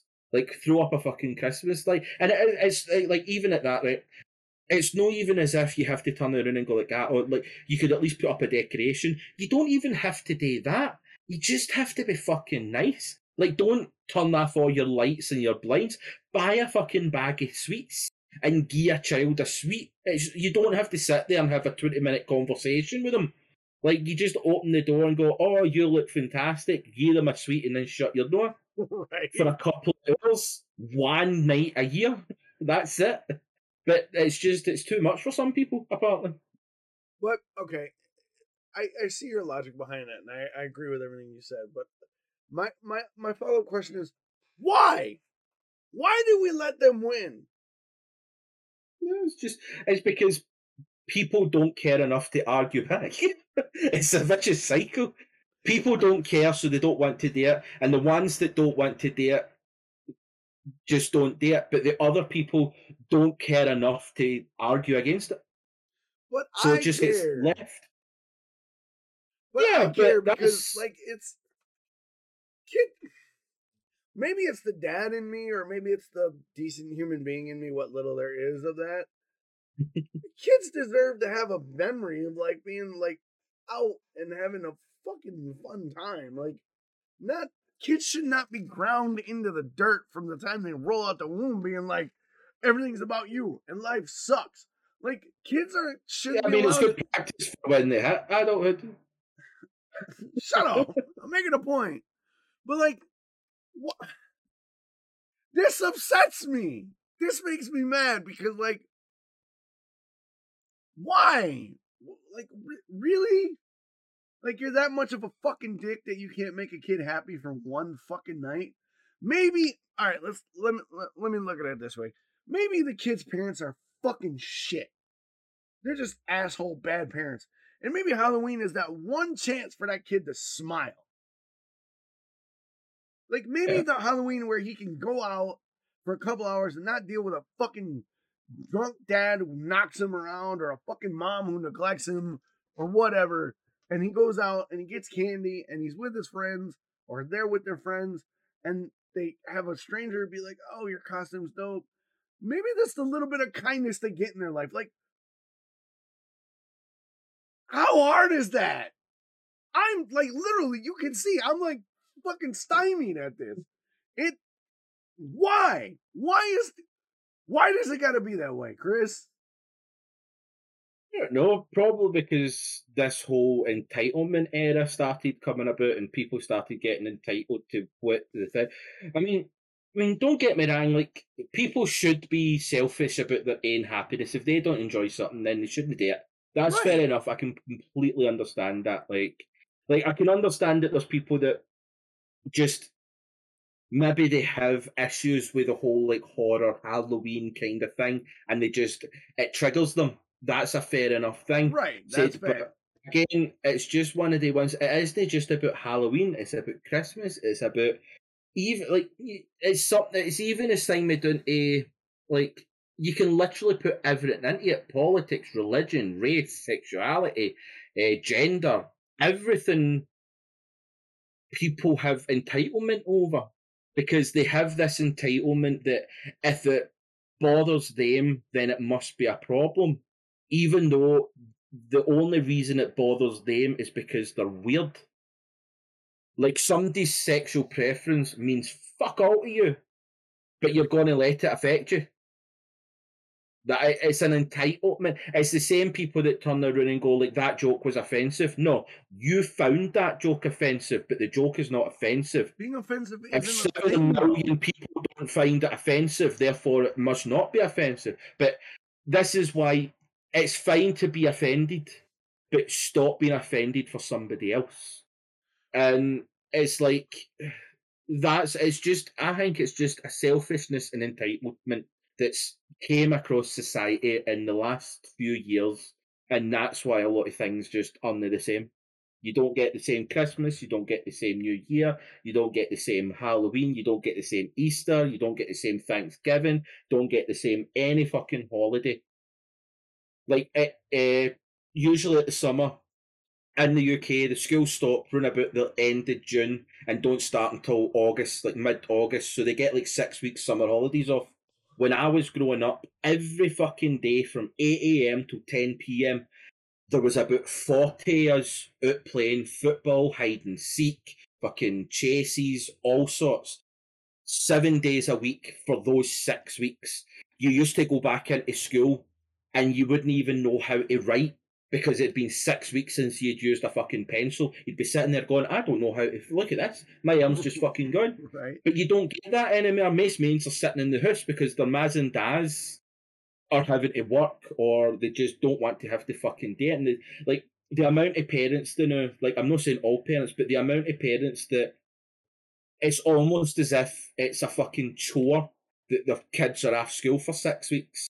It's as if it's like the government's fault for putting the wains off because they've not got the time to look after their own kids. Right. So it's like it is. It's just it's it's just it's an entitlement and selfishness that a lot of people now have. That's that's that's how I look at it. Yeah, it, it's you're probably you're probably right on that call. I just for me, I don't understand entitlement because I don't, I don't. From my, the way I perceive myself being, I don't feel like I have any sort of entitlement because I, I very consciously try to avoid situations like that because I grew up very poor, and I I I went from being very poor to having my mom in a relationship where we had a house and we had everything, and then then we went back to being poor, and then I was on my own and I was married and had a house and two kids and I had pets, and then I was divorced, and then so I've run the gamut of being well to do and being destitute. So I don't I I think the biggest issue is I don't I don't understand entitlement because I don't see myself having a lot of entitlement issues. Because most people don't have it. Like that's the crazy thing about entitlement and selfishness and like the media nowadays is that the only media that gets traction is bad media. It's see the the assholes. The ones that has a voice. Most people like the majority of people in the world do not care if you're gay. The majority right. of people in the world do not care if you're black, white, fucking green, purple. Most people don't care if you identify as a female, a male, neither, a toaster, a wheelie bin. Most majority of people in the world do not care because it does not affect them. But see the ones that are cunts, they're the ones that get a voice. They're the ones that get the megaphone. Mm-hmm. That's that's the sad state of affairs that we're in as a society. Is most people do not care; it does not affect them. But because the people that get a voice are the cunts, that's that's the voice that a lot of people associate. So it's like all white people must be racist because right. this small group of people are thinking. Let's uh, look at the stigma that veganism gets. All right. vegans are cunts. No, no. A small percentage of vegans that go in and throw fucking things at people that are ordering burgers and shit like that. They're they're cunts. Right. Most vegans just want to be left alone to eat what they want to eat. What does it matter what I put on my plate that you put on your plate? You're not eating what I've got. What, why does it fucking bother you that much? I'm not turning around and saying you're a cunt for eating meat. All I'm saying is let me eat my fucking veg. It doesn't matter.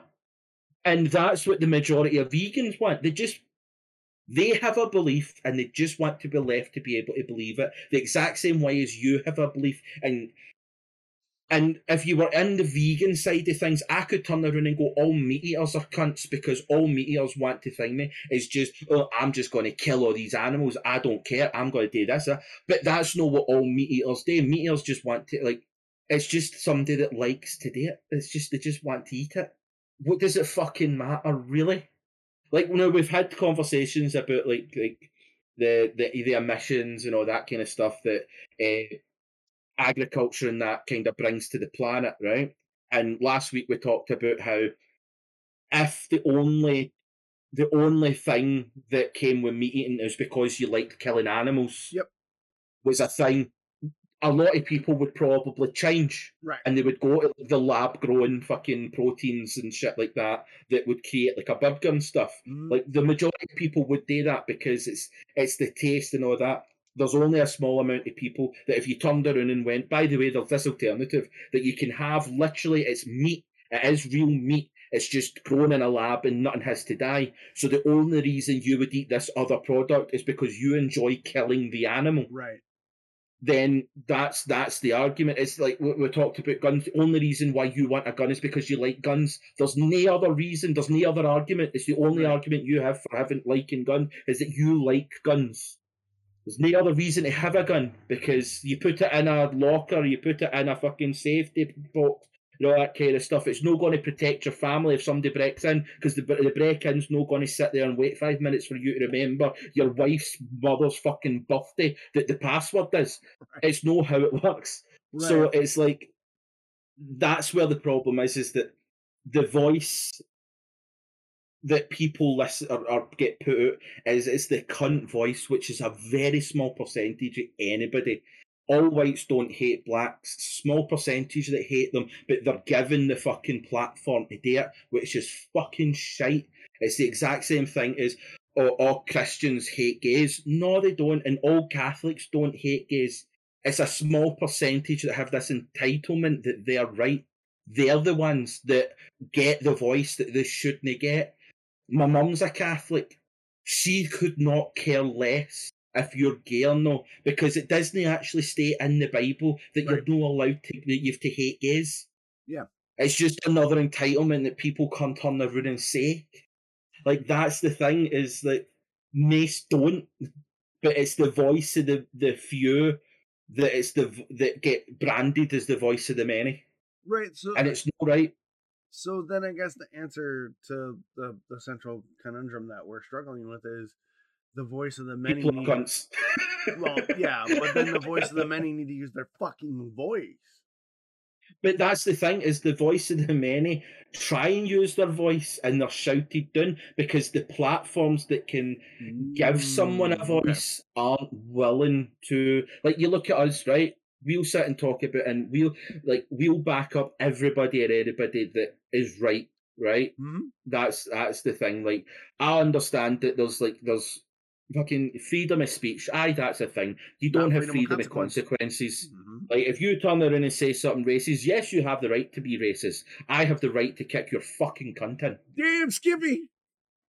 so it's like that's that's how it is. It's like like yes, you have the right to say this, but your boss also has the right to fire you for saying that mm-hmm. because that's the consequence of your action. People don't want to associate that their actions have consequences anymore, and that's what the problem is because they're so ingrained that they have a, an entitlement, a right to say whatever they want when it's affecting other people.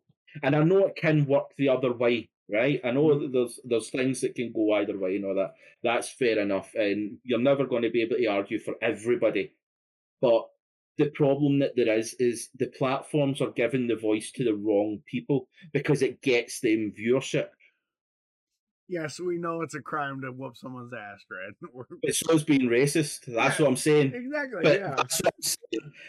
The, the, the, me- what I'm meaning is if they have the right to be racist, I have the right. I'm not saying that their right to be racist is wrong, but no, racism is a crime. You can get jail time. Yeah. for being it is- racist. well, it's not That here. is a crime. It's not here in America. Hate speech isn't a crime here. You sure? Yeah. You- I'm sure it got uh, got passed and all that kind of stuff because it's been a crime here for a while. Nope. Um, you can be as shitty as you want here in America, and you're not gonna get you're not gonna get ticketed unless the hate speech is is connected to oh, violence. aye, aye. No, that, that's that's that's all right. That's all right. But that's what I'm saying. Like here, anyway. Like it's the, but the argument that I'm saying is somebody being racist is wrong. Me assaulting somebody is wrong.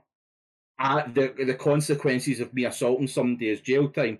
The consequences of you being racist is getting your cunt kicked in. exactly. I that's, agree. That's like that's the thing. Yeah, yeah, I, yeah. I no, I totally get where you're coming from, but I guess I guess my I guess my my my my point is is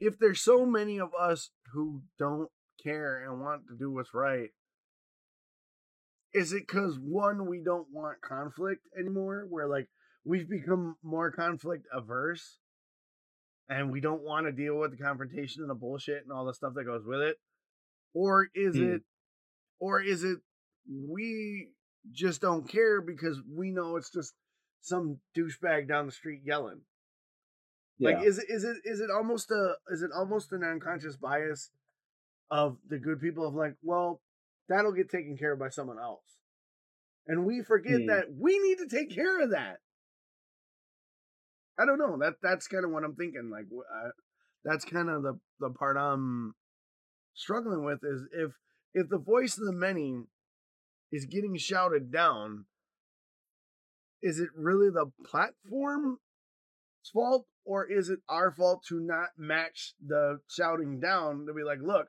there may be 10 of you fucking cocksuckers speaking for a 100 million of us and the 100 million of us are fucking pissed off shut the fuck up. Do, do you see what Yeah, I- my my my issue my my issue i'm dealing with? I think the other thing that comes with that, but is the argument coming for the other side, but is there's somebody being racist, right? And like, or a, a small group of people are being racist, and that's the voice that's getting thingied up, right? it's the same on the other side. Is that like there's a group of people that are have are being targeted for this racism and all that kind of stuff, right? There's a small percentage of that group that see if like like if a white if a group of white people are racist to the, the, the group of black people and then this other group of white people turn around and start going oh this is wrong this is thing you know there's another small group of those black people that will then turn around to the other whites and be like you don't know what we're going through. How can you argue on our side?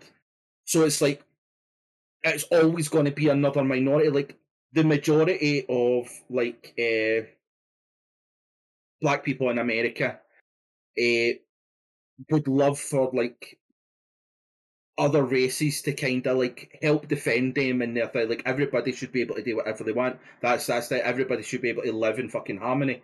But there's also a small group of the minorities that are assholes to the majorities as well for trying to help them because we don't need your fucking help. Why are you thinking in that? So it's like that's where the thing is, is there's always a minority of the group that are cunts that put off other people. A lot of good people got turned around and got it's not even worth their time because if we say something, we get lumped in.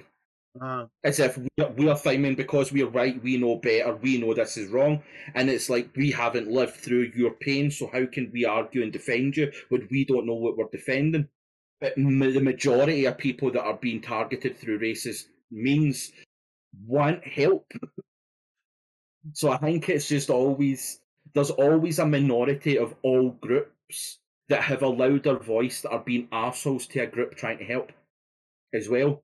you you made an yeah no no no that that's that's a great that's a great statement. But you made an you made an interesting comment that there is in every group there is a group within that group that says you don't know the struggle, shut the fuck up.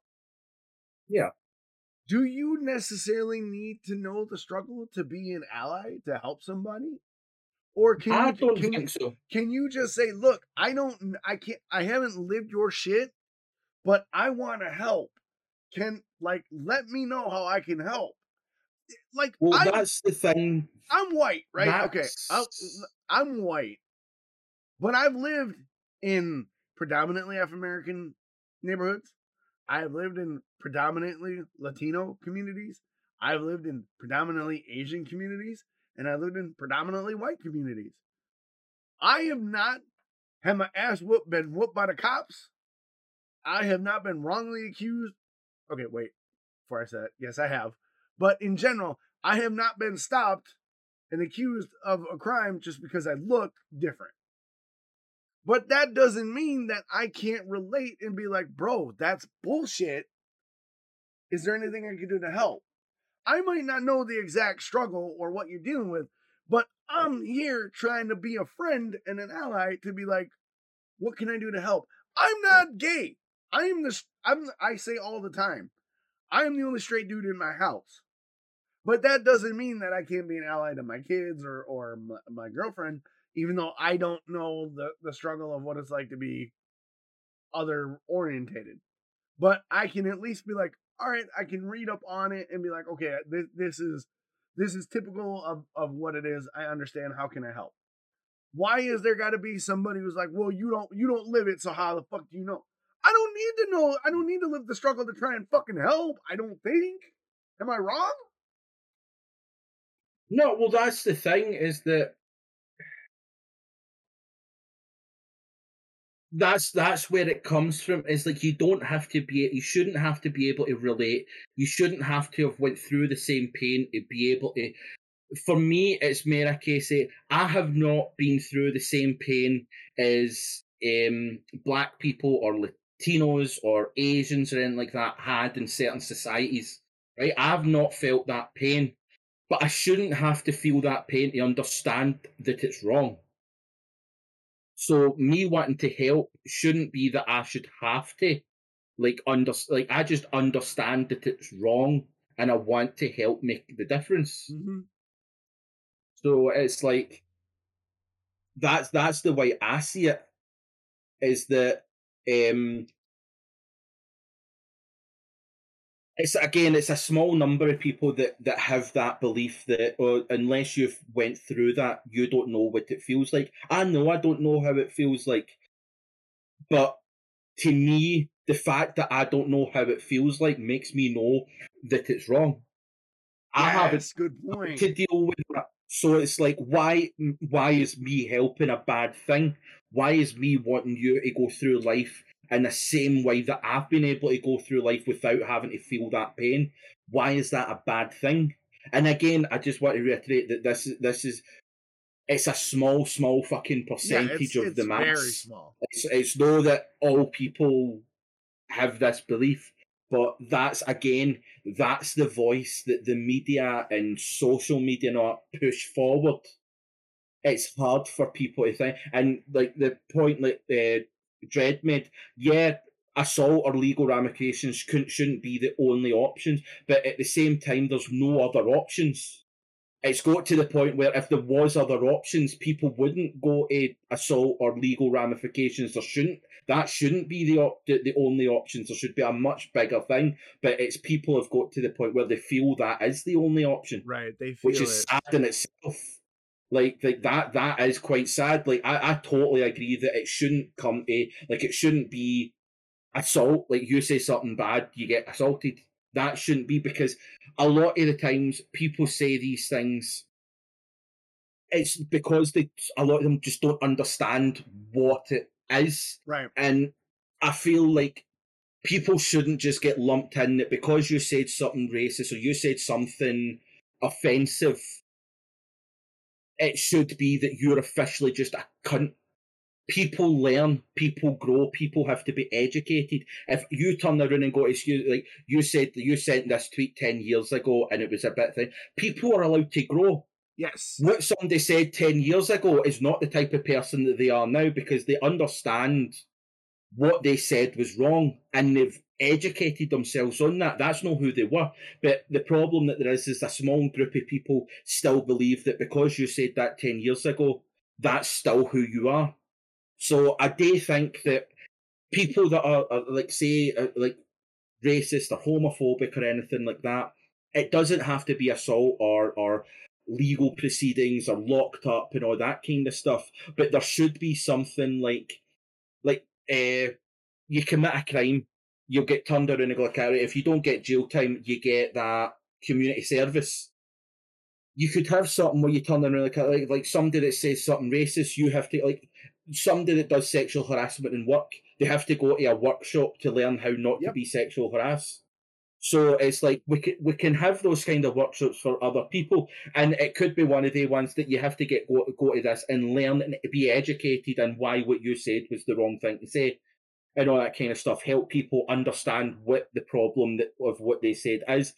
Later on, it could be one of the ones three strikes and you're fucking locked up because you're just a dick at that point. Like if it. Nobody should have to be told more than once or twice that you're being a dick to stop being a dick. If you continue to be a dick, then you're just a dick.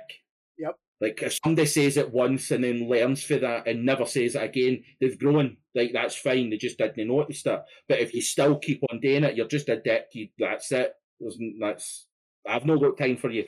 But Yeah. there should be other ways to help people grow, and it sh- society on the other side have to accept that. Yeah, you can turn around and go, it's an older generation. Like when my grandparents were growing up, being gay was illegal. Yes. So they were raised that it was bad, and it it's going to take like you can't like a lifetime of being put into some form of society. It, it isn't just an overnight fix. But again, there's certain people from that generation that weren't willing to learn, and they're the dicks at that point. Like that's that's your own thing. Most of them were like that. Like they maybe make a they maybe say a word that back then so like I had this conversation uh, last night with Haba so, uh, in like for in Glasgow especially right? We used to grow up and one of the, the terms that I used to use was a black bastard. It wasn't directed at anybody of black descent or race or anything like that. Black bastard was used as a term of see somebody that was just being disgusting Like, see if they were like picking their nose, you'd go, "Oh, you black bastard," because it, it, wasn't that you were being. It was because of your color. It was just because you were being dirty. You were being disgusting. Mm-hmm. I stopped using that term years ago because the implement of it was that yeah, you don't mean it that way, but this is the way it could be taken. So I no longer use that term. Most people in Glasgow don't use that term anyway. No, because uh, the black community were turning around and going, well, what makes the colour black dirty? And you went, do you know what? That's actually true. Like, what what is it of being black? Like, why is it black? Why is it no, You're green bastard because you're picking your nose or something like that?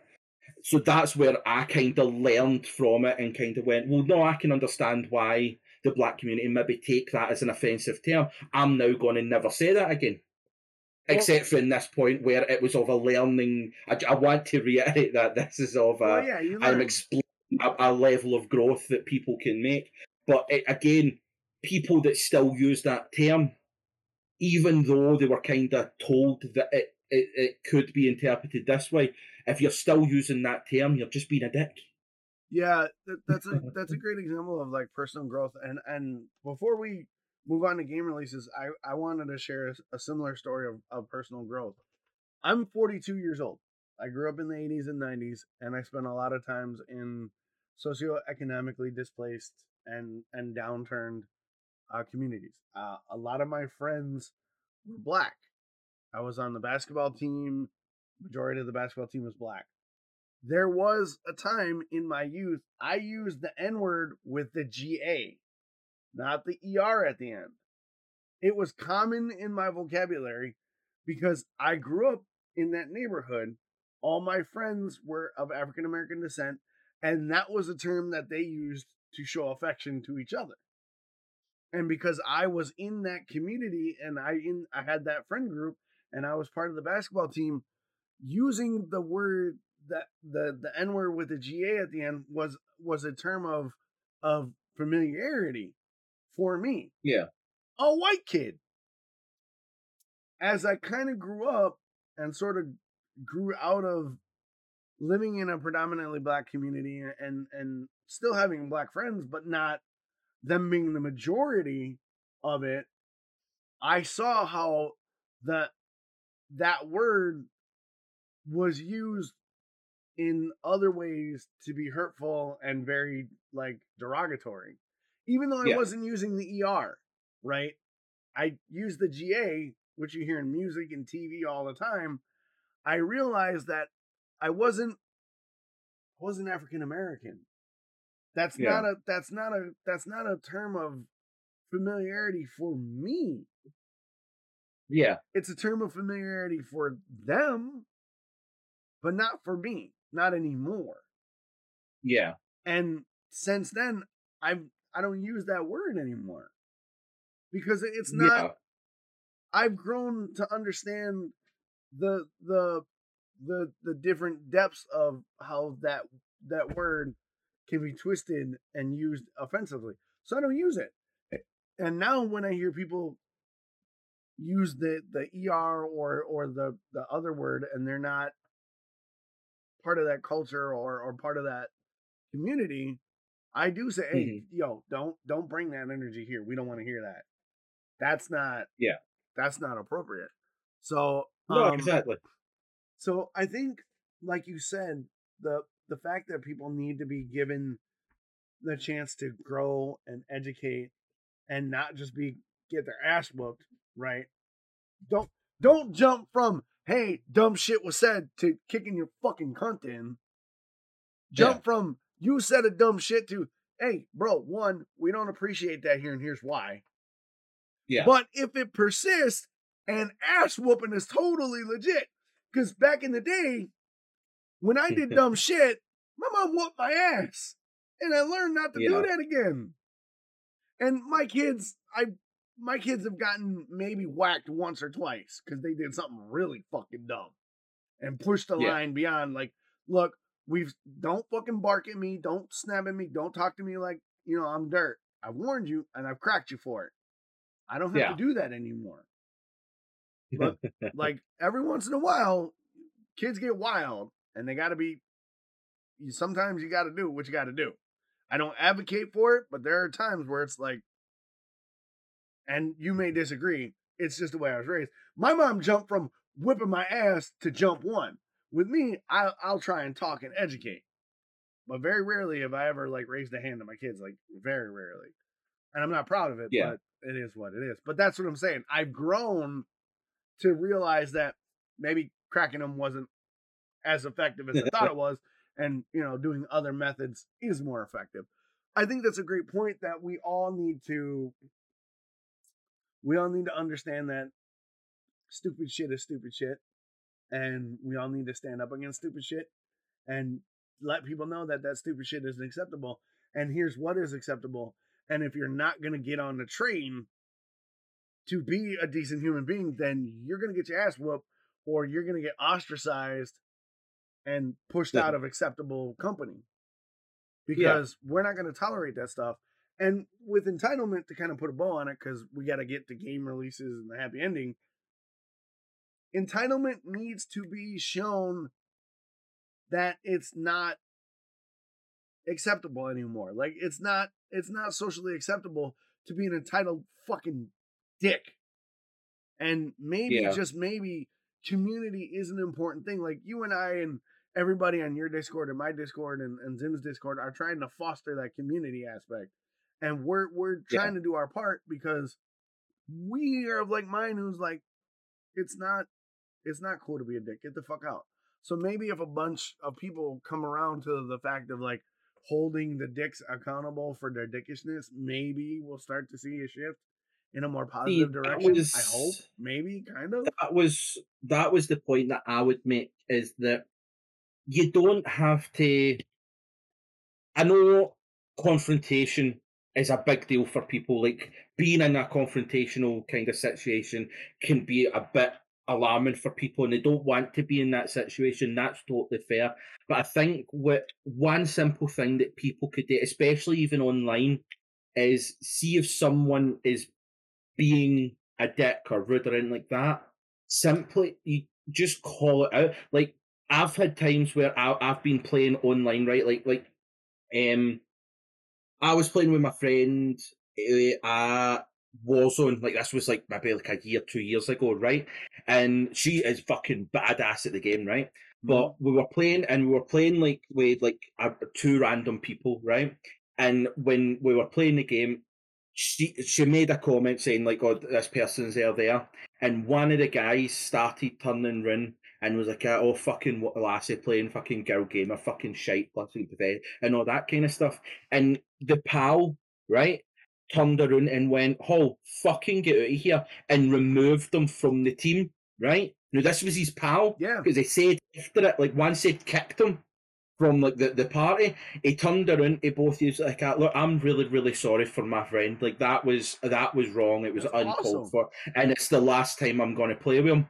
And it was uh, that that was like my my friend was happy with that. It was like somebody actually taking a fucking thing, and that's what it is. Like, see if you're playing a game with your friend and they start their shite, just turn around and go, "No, fuck off. I don't want. I'm not playing with you." Mhm. and that's it. Just tell them you don't want to play with them, because that's the only way that some people are going to learn. Is see when you stop inviting them to come play because of the comments they're making, they'll soon learn that if they want to play with you or any of your friends, they're going to have to be decent. Mhm. Like if you stop allowing these people to be a part of things because of the comments they're making, soon enough they will learn.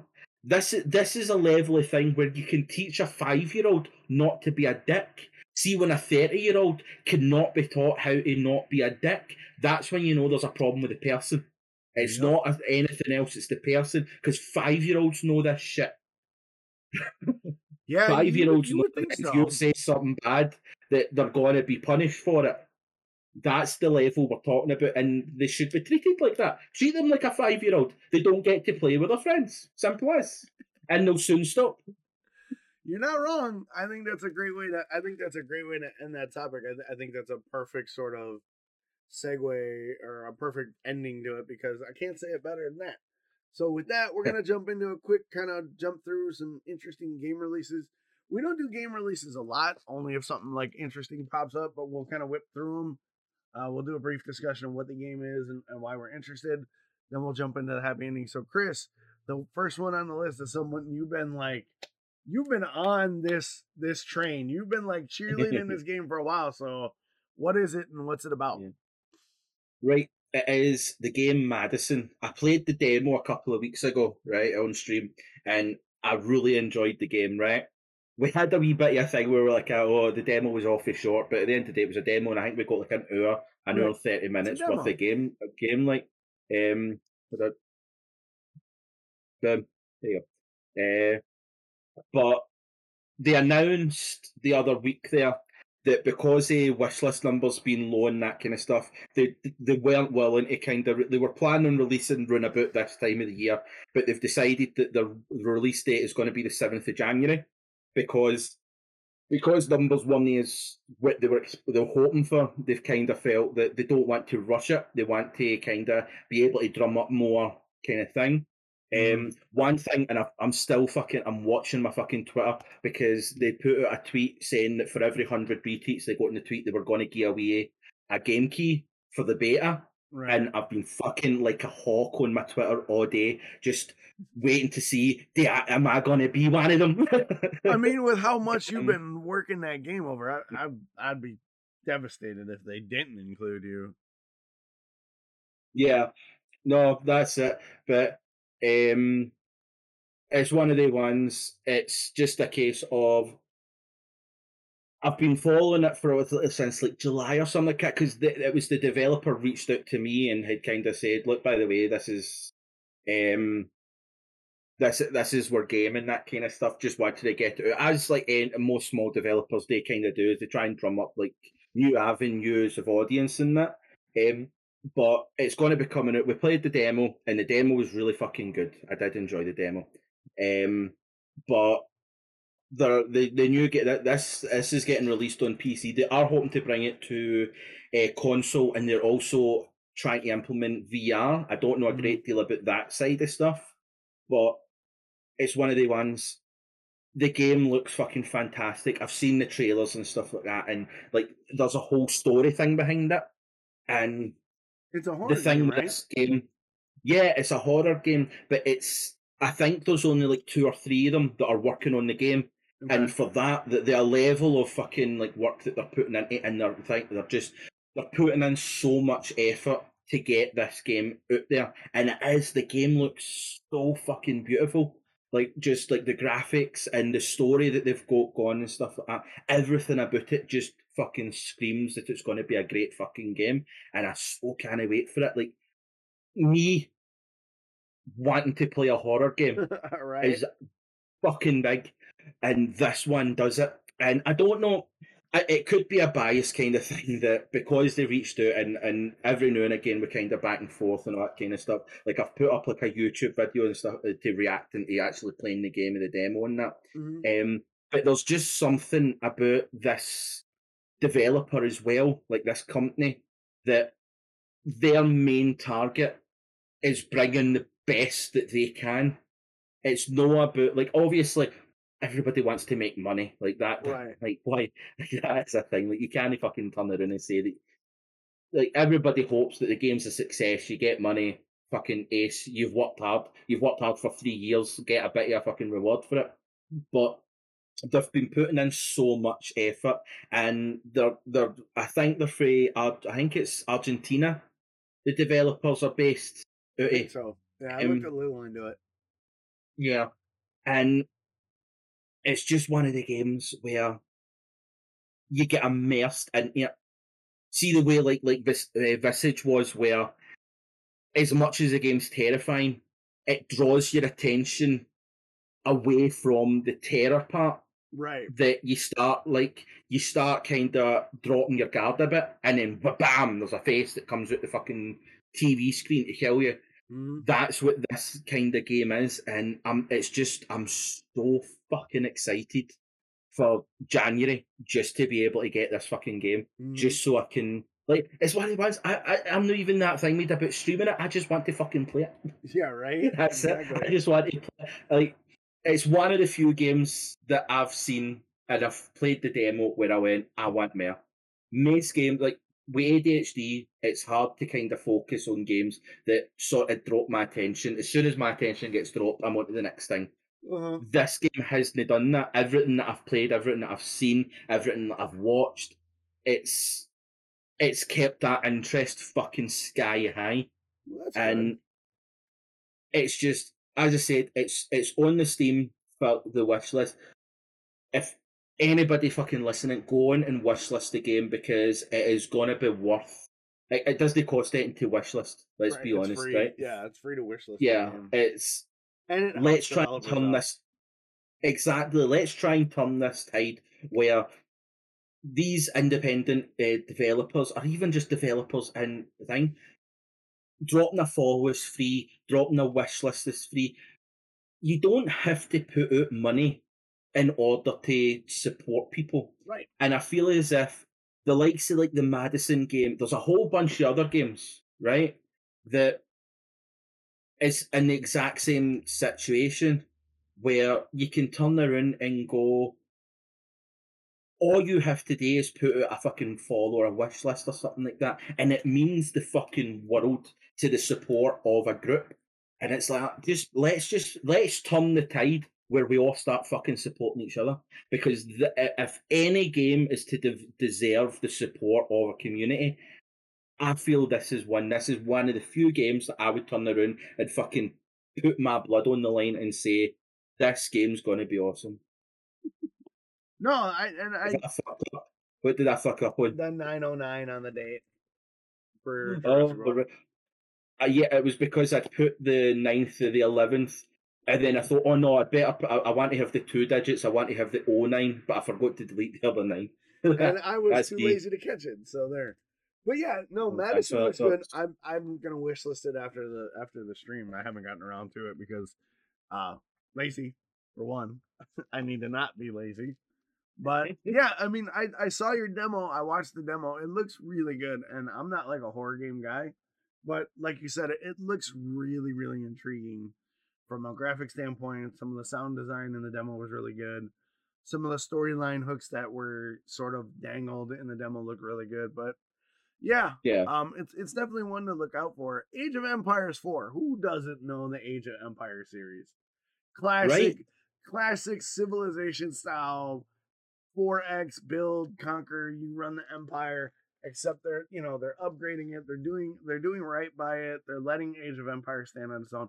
I know it's coming from like a it's coming from Microsoft, isn't it? Because they were an in-house studio Yeah. uh, but Microsoft is kind of like um leaving it to its own. They're not like kind of putting their grubby little hands on it. They're just letting the developers It's Who the, s- the know- same developers. right. They they know they know what the crowd wants. They know the game. They know what they want. And Microsoft is like, all right, we got you. That's that's mainly what I've heard about the Age of Empires 4 releases. like Microsoft basically bankrolled it and said, you you, you guys know what you're doing, you do it. Which I think is really Yeah. dope that a big a big company like that would be like, all right. And they did that with um Jedi Fallen Order too with Respawn, right? Microsoft owns Right. Respawn, but Respawn said we're gonna do this, this is how we're gonna do it. And Microsoft went, all right. And Jedi Fallen Order is an amazing game. So hopefully Age of Empires 4 has that similar success because they've let the developers take take the lead on it. They haven't put their hands on it. And uh it's Age of Empires. Like Age of Empires is an amazing legacy Yeah. franchise. And I'm not a 4X guy, but like even I have played some of the Age of Empires games and and some of the updates to the graphics and some of the mechanics they were talking about look really, really intriguing. So Age of Empires 4, definitely one you're gonna want to check out. But Weird West. Weird West is one. Before we move on, I do want to say I have played Age of Empires 4. Have it you? came out on Game Pass. Oh, it did. Literally on its release day, it came out on uh, Game Pass. Okay. So you can, if you if you do have Game Pass, you can play it for free. I've already got a few hours in it. Like the campaign thing looks fucking amazing. Like you start like you have to play as the Normans in 1066. Where the, this is where the thing is because it's like you're the Norman of you're the Norman of Wallace taking on the English in 1066. No, you're William Wallace of Scotland Right. fighting the bastard English. That's what it is. you're no Norman of Wallace. but um, but uh, like obviously it's changed from Age of Empires One. Age of Empires One came out what late nineties. I think it was like uh, ninety seven. Yeah, 90, I think it was like 97. 97, mid, mid to late 90s, I believe. Yeah, that's when it came out. I can remember playing Age of Empires, the original, when it came out back then, where you had the fucking disc and the PC was like A brick? that size. Yeah. And that was just the keyboard, right? Exactly. I can remember playing it in that, and I I think I had fucking 3,000 hours of that game. Yeah. And I've played every game since. And it has developed, it has kind of thing. Like at the start, it was just you had the, the, the one mode, whereas now you have like multiplayer modes, you have campaigns, you have all this kind of stuff. Um, like Age of Empires 4 does have that, and I've played it. The graphics, even though the graphics have been updated to have a much more modern kind of thing, it's still the original Yes. where it's like the, the, the, the angled view down and you only see it a certain kind of way and the people are small and all this kind of stuff. It still has that Age of Empires feel. aesthetic. Like it doesn't feel as if you're you're playing a different game. You still have that, but it's modernized to the kind of the co-op multiplayer campaign and all that. Mm-hmm. And like I will definitely be playing more of it. I actually I want to do it on stream and start getting some of that on because I want to kind of brand out a wee bit more like Yeah. what we've been talking about and start playing a wee bit more like Age of Empires, uh, Crusader Kings. and yeah, start getting a wee bit more a kind of variety than just horror because, as I said, one of the reasons why I only stream like once or twice every couple of weeks is because playing a horror game takes a fucking mass out of my mental health, yes, and I just physically can't play it that much. Mhm. But I enjoy playing them.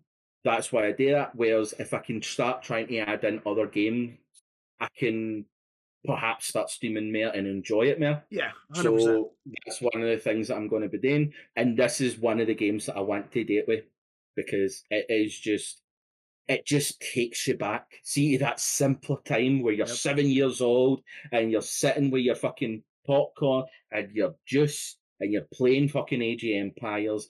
Everything's great. Everything's fucking fantastic. The Simpsons are still relevant. It's a great time for everybody. That's what this bright. It does give you that nostalgic feel, yeah. and I want to start. I want more that. That's what I want. I want fucking more nostalgia. right? Nostalgia is a good thing.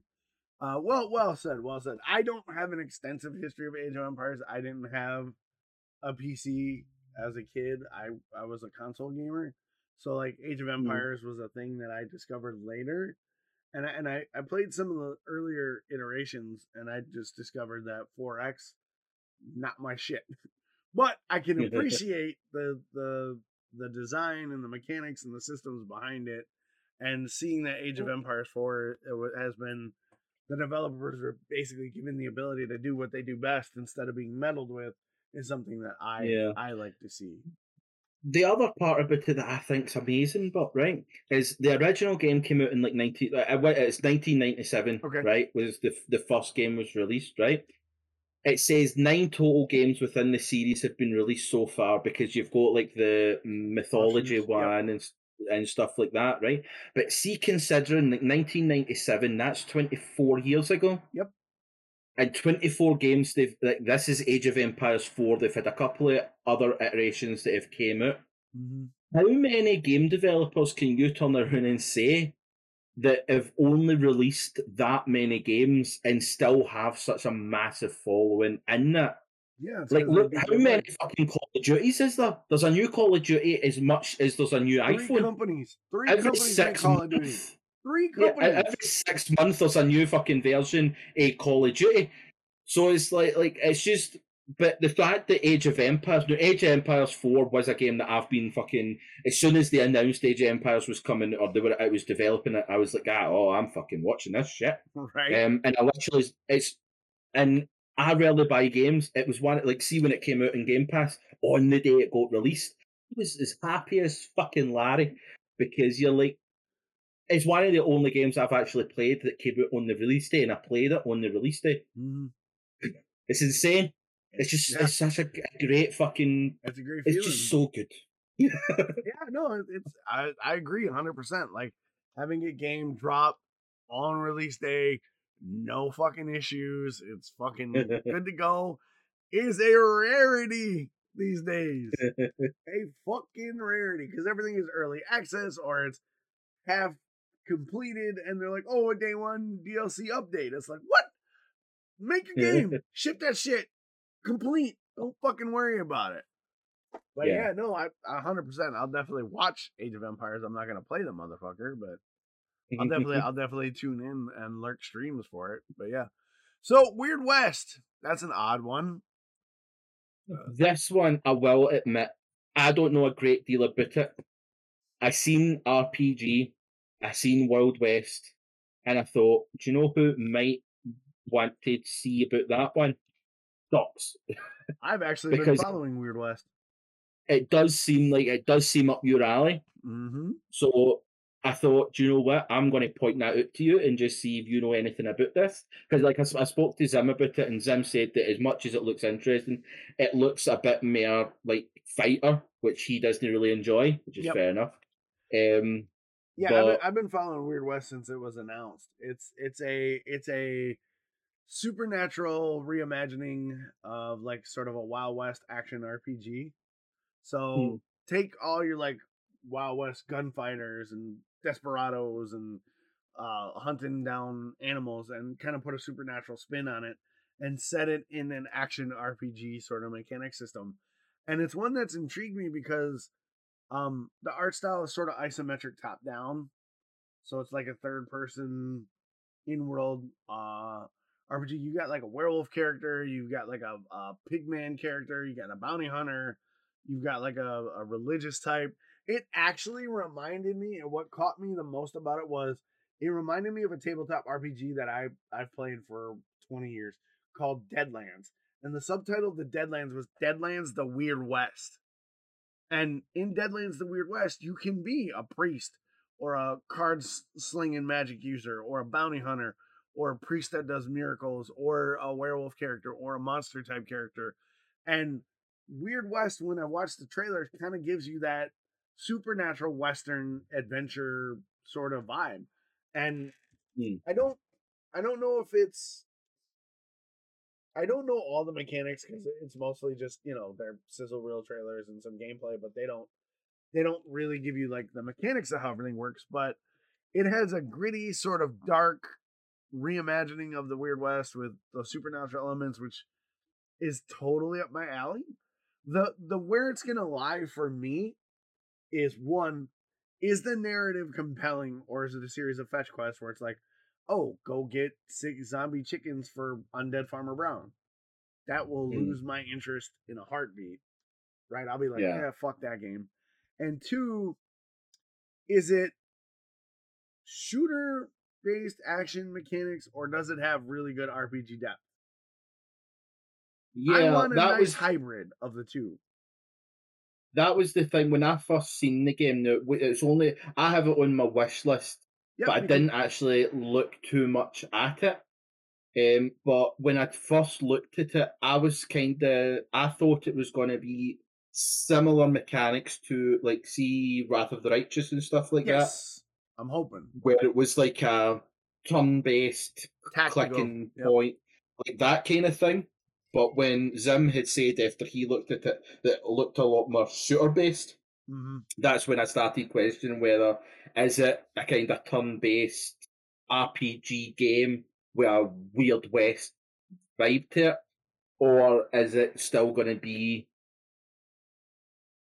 good?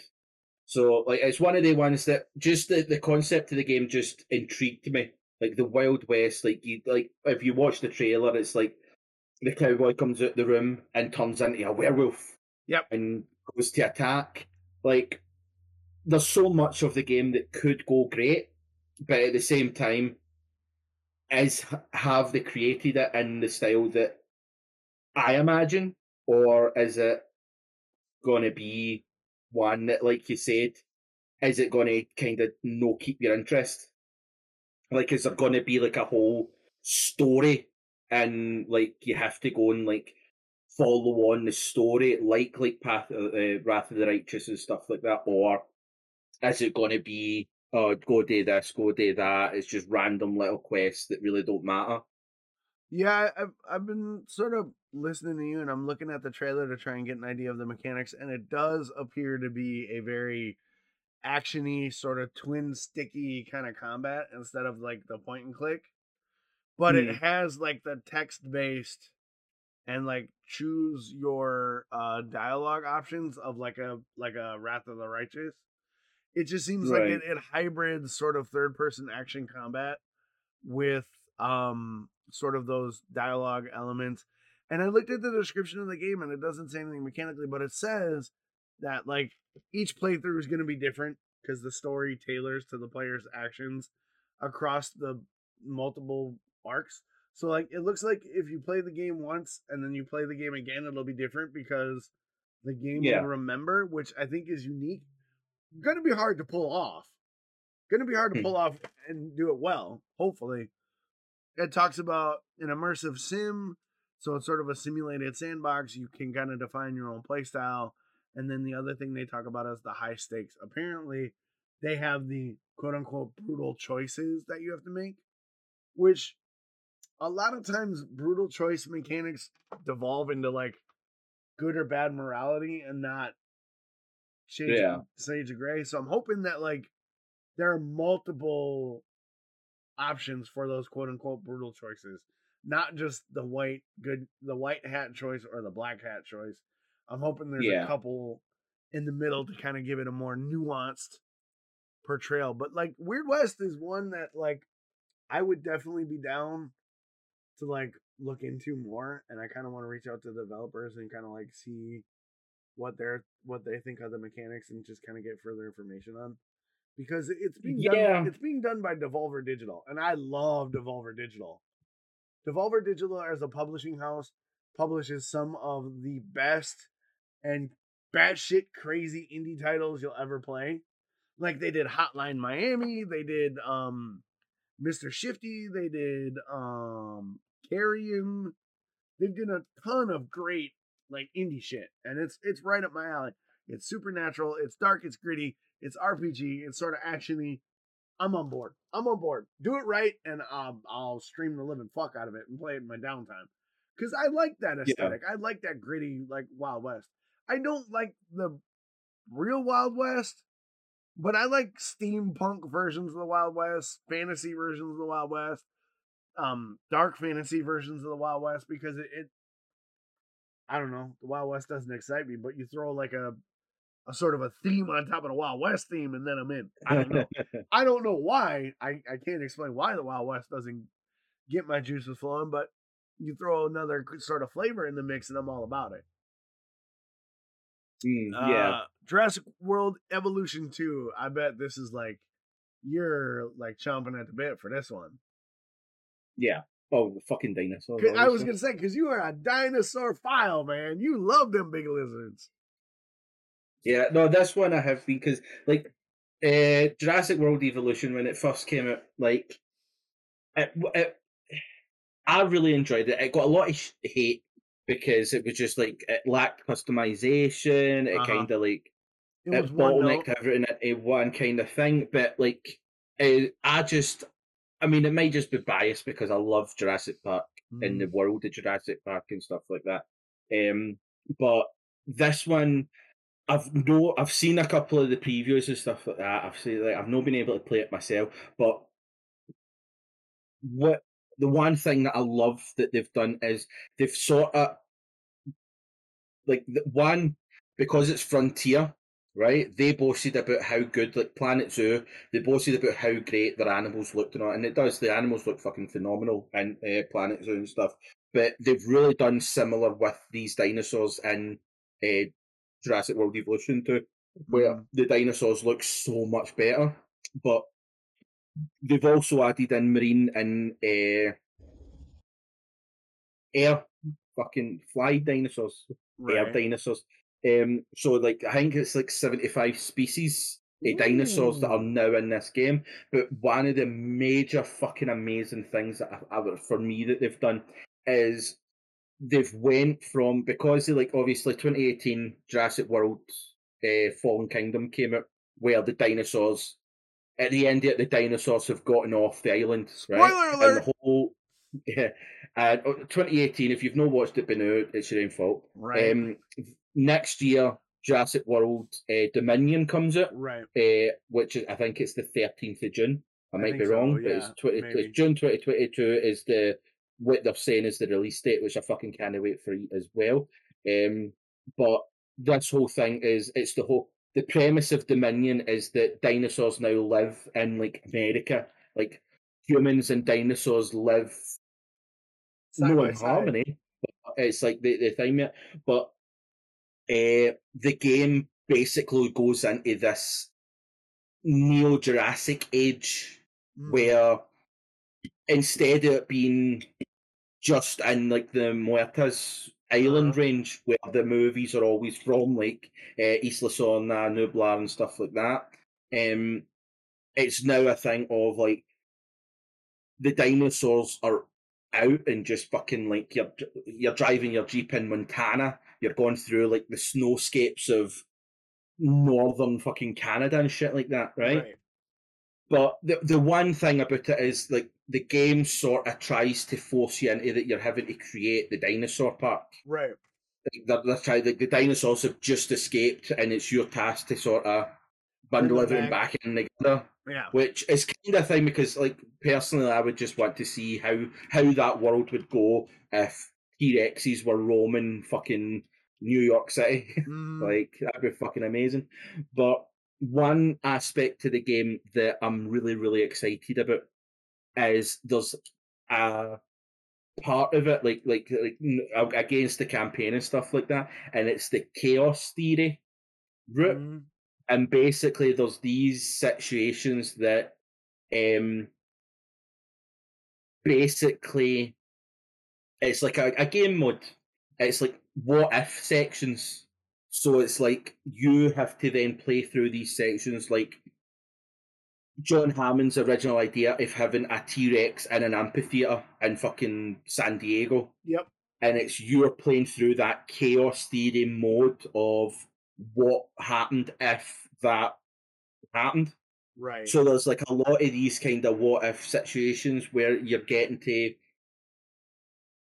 play that out. Like uh, they don't really go into detail as to how that's going to happen, okay. but but just the premise of it sounds fucking amazing. Like being able to be in control of like that aspect, like the little things that the movies kind of touched on or were attempting to do. Like uh, at the end of Fallen Kingdom, they were trying to get the dinosaurs off the island to go and and they were going to make like a zoo in America. Being able to play it like what what if at the end of Fallen Kingdom the the animals didn't escape?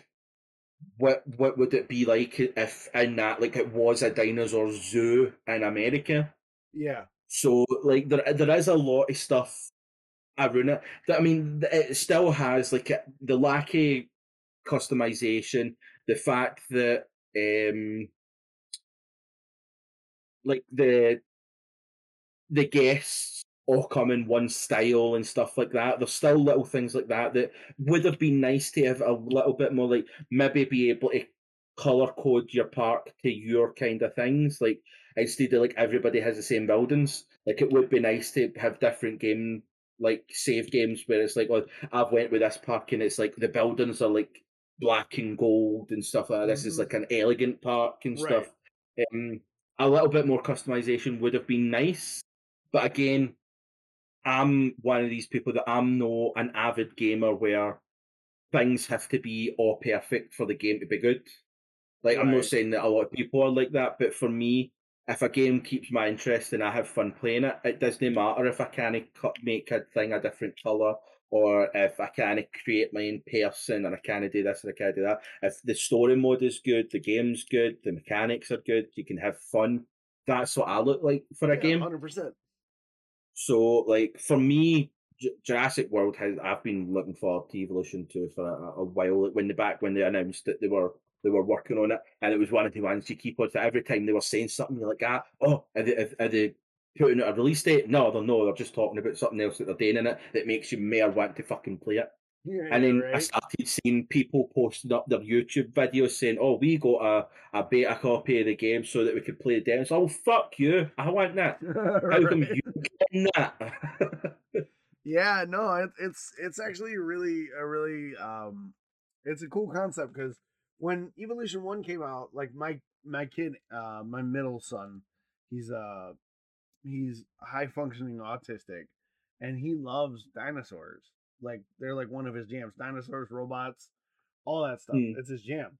Well, when Jurassic Park Evolution was available on the console, I downloaded it immediately, and he was just in building the park, making the animals. But then he hit a wall, like you said, the, the original game kind of like railroading you into doing one style of thing, and he got frustrated with it. So with this one being a little more open and more options, I think he'll get a lot of game time out of it. And just the who Yeah. doesn't want to run? All right, let- let- who who here didn't want to be a zookeeper at one point and work with animals as a mm-hmm. child? Like, who didn't want to like raise raise your hand if you wanted to be a zookeeper, like I did. Who who the ultimate zoo is a dinosaur zoo, right? The ultimate zoo. the ultimate zoo is a dinosaur zoo. Let let's face it. It's a T Rex. yeah, after the edge of Jurassic Park, I think everybody at least must have sat there and like you maybe have no had that like it's a dream have but everybody must have asked the question of what if I did run that? Exactly. exactly. So Like, What ev- I do ev- differently? yeah, evolution like giving you that option to sort of make your own dinosaur zoo is is it's just fun. It's one of those like what if kind of things, like you said. So hopefully they execute it well. Uh and it's looking really good. But now we need to roll into what we call the happy endings, and we've actually oop, wrong one, not that one. What? Uh, wait, things are breaking. Hang on. Ah! Before we go into the happy endings, I've just thought of something Okay. based on uh, what Dredd said in the when he was talking about the 909. I want to point out that because I'm from the UK, I'm right. When we put out dates, it's day, month, year, because it's the smallest, middle, and then the largest, rather than the way that you do it. It's We like the whole month, day, year, Celsius get it right. Thing. Get it right, you Scottish bastard. It's month, day, year. Well, it's no because you put out the thing that says day, month, year. So I just want to point out that that's the 9th of November and no the 11th of September. just in, just in I case. know, it, it- I know what you. I know how you wrote it because I I hang out with you and Monster and Bill Bob and the guys from the UK. Like I I, I understand that, but I'm saying I'm gonna tell you right now, it's month, day, year. Get it right. Yeah. All right, let's roll into the happy endings. Uh, happy endings to which we've actually read this week. So I think I led with people find gold good. So you get to lead off this week. Yeah, I just want to actually open it up.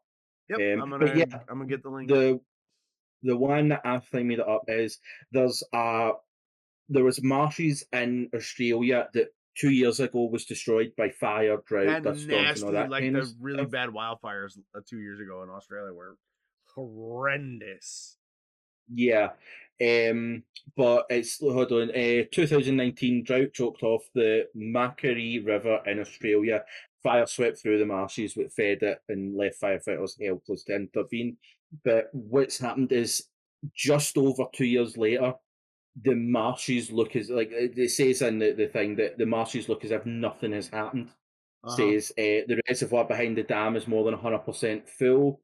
Um, everything is basically back to the way it was, which is fucking insane. But it kind of made me start thinking it's another argument of this thing where some people turn around and go, Oh, we need to try and fix the planet because the planet needs our help. And it's like, well, the sad thing about it is the reason why the planet is in dire need of help is because of human beings. yep. that just shows you that if human, like if tomorrow the human race was wiped out, Earth would be fucking fine. Yeah, it would clean itself. Yeah, it was just fucking fixed. I mean, you saw, you saw it like we talked about it, like looking at like COVID and everybody being kind of locked in their houses. fucking dolphins started swimming in Venice. Yeah, and they went back to Venice. Like fucking cutting about in fucking London roundabouts and stuff. It just shows you that the world does not need us. and it's just such an amazing thing. Like it just shows you the fucking power that Mother Nature and the planet has. Facts. Um, just in repairing itself, and it's, it's one of those. I'm no meaning that drought and uh, forest fires and stuff like that are straight up human fucking Right. problems. It's no humans that are going and doing it, and mostly it's just the turn of it's. You, you look back in fucking 10,000 years ago and all that kind of stuff, forest fires swept through Africa like nothing else. It was just because it's just dry as shit there. It's Yeah, just how yeah. it is. Um, I mean, human input hasn't helped, but I mean, that's one thing that I've always said is everybody thinking about climate change is inevitable. We have sped up that. Yes, we sped it up and made it worse. You you think of the ice age, you think of every, temperatures fluctuate over time on Earth. It's just how it goes. The problem that there is is it's just this is the first time that a species with a conscience and the ability to fucking know just happens to be around at a time where climate change is happening. We have sped it up through our bullshit. That's that's Yeah. There's no denying that. sure. um, but that's where it is. Is it, it, it was it was inevitably going to happen. We can do things to kind of limit things, which we should be making, like less emissions and stuff like that, if we can help. But it just shows like this one. It was just such a nice story to kind of go that even through destruction and fucking death and just marring the land, everything will get fucking fixed if you just leave it to fucking deal with it. Shit. But that, but so that- like, that's the cycle, though, right? You can't have creation without destruction, and you can't have destruction without creation. well, I mean, so uh, like in certain aspects, I could think like you, you can't uh, like create a new mobile phone without destroying an old mobile phone. Like an old mobile phone will then become obsolete in that sense because the new mobile phones got better gadgets and stuff like that. But at the same time, I don't think we really have to have a situation where to create something that we want today, we should be destroying the earth. No, I think there's a level where you have to like balance that where it's like there comes a point where creating something that does that much destruction maybe be the wrong right? Yeah, I meant more. I went. I meant more in sort of the natural cycle of stuff. Well yeah i think that's where it is i think what the problem is is a lot of people they see it in like that term where it's the human race are creating certain aspects of things that are it's then in turn destroying the planet earth Right. which should be like, yeah, Mother Nature just randomly changes every now and again and maybe go, right, well, this place is getting fire pit. There you go. Now we have hell on earth. But I'll fix it in a couple of years. Don't worry about it. That's the kind of the thing that's going on. Um, like Mother Nature knows when, like this could be like, see when like you have like forest fires, you have where it's like sparked from a lightning storm and stuff like that hmm maybe that's a concept we can turn in. That's Mother Nature saying, right, it's it's about time you fuck off. Yeah. This part of the world kind of needs like that's where like the meteor hit the planet and killed off all the dinosaurs because Mother Nature went right.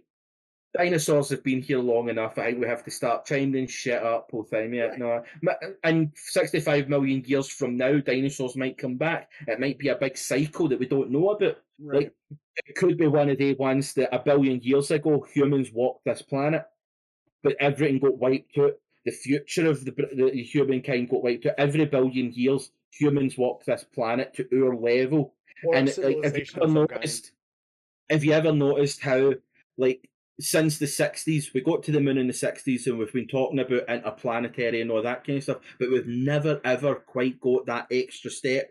Like only now are we starting to hit Mars, which is the fucking next one out. Right. So it could be one of the ones that we could get to Mars, and it turned out that there's shit on Mars. But what's happened is, see, a billion years ago, the human race got to Mars, just at the point where the human race got wiped the fuck out and everything that the human race ever done got wiped the fuck out. And it's just a cycle. Every billion years, we get to that point. like that, that is a theory that could be a thing. Right? It's, it's, it's, a bit far fetched, but it no. could be the reason why we've never ever go further than that is because at, at the point where we get to it, it's the end of our cycle and then dinosaurs come back, Possibly. and and then it's just fish that are there for a while, and then there's mammoth, and then the mammoth get wiped out because of nature, and humans start again, and that's just the cycle of the, the fucking universe that goes on. But it's it's just quite a thing that where the problem is not the planet. the planet yeah. will fucking heal itself and fix itself. We've seen it countless times where it's on a go. And maybe it is like maybe that's the argument what we have to start making is by the way, people, the planet does not give a fuck if we're here or no, because if we get too much, it will fuck us off. Yep. And then fix itself and that's it. And the only people missing out are us. Yeah. Like maybe if we got to an argument where we could say people we are the literally like we are the least important things on this planet. Let's start let's start living in that level of where we are. Yeah and yeah. We'll like let's stop fucking everything about because we are literally the least important.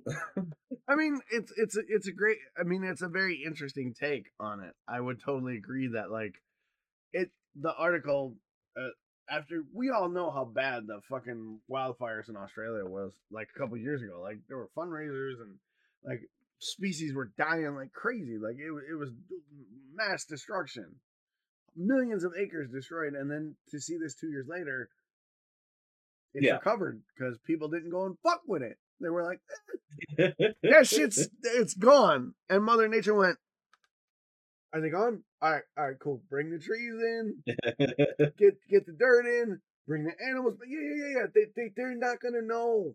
They're not here anymore. It's fine. it's fine. Just leave it alone.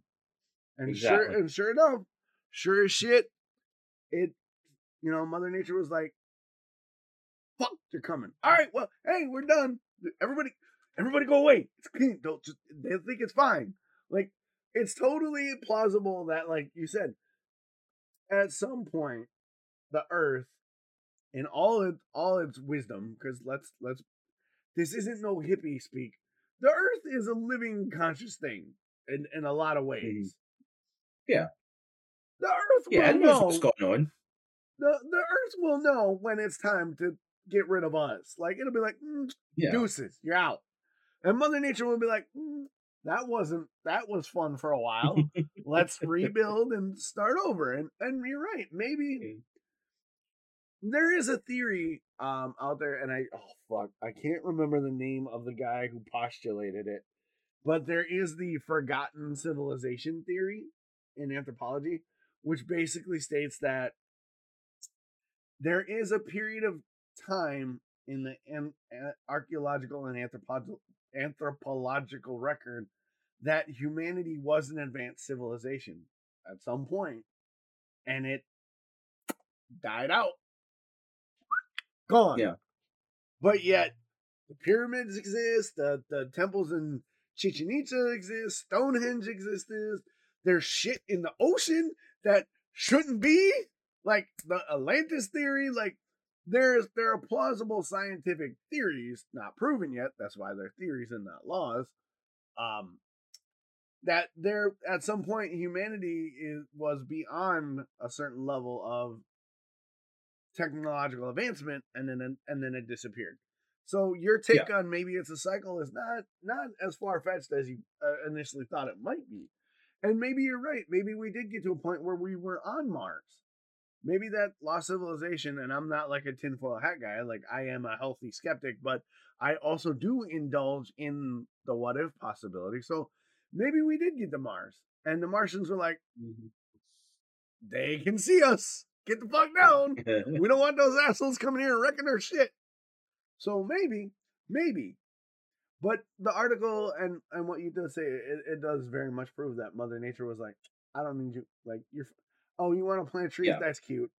Yeah, that's nice. that's a wonderful thought. But let let the professional let the professionals handle it. And and it, it is uplifting to see that yes, wanton destruction and devastation is healable if given time and the ability to Yeah. do so. And it, and it, it it's it's great because Australia is one of those places where I'm torn. I want to go to Australia, but then yeah, but everything wants to kill you. everything wants to kill you. They have storms of spiders.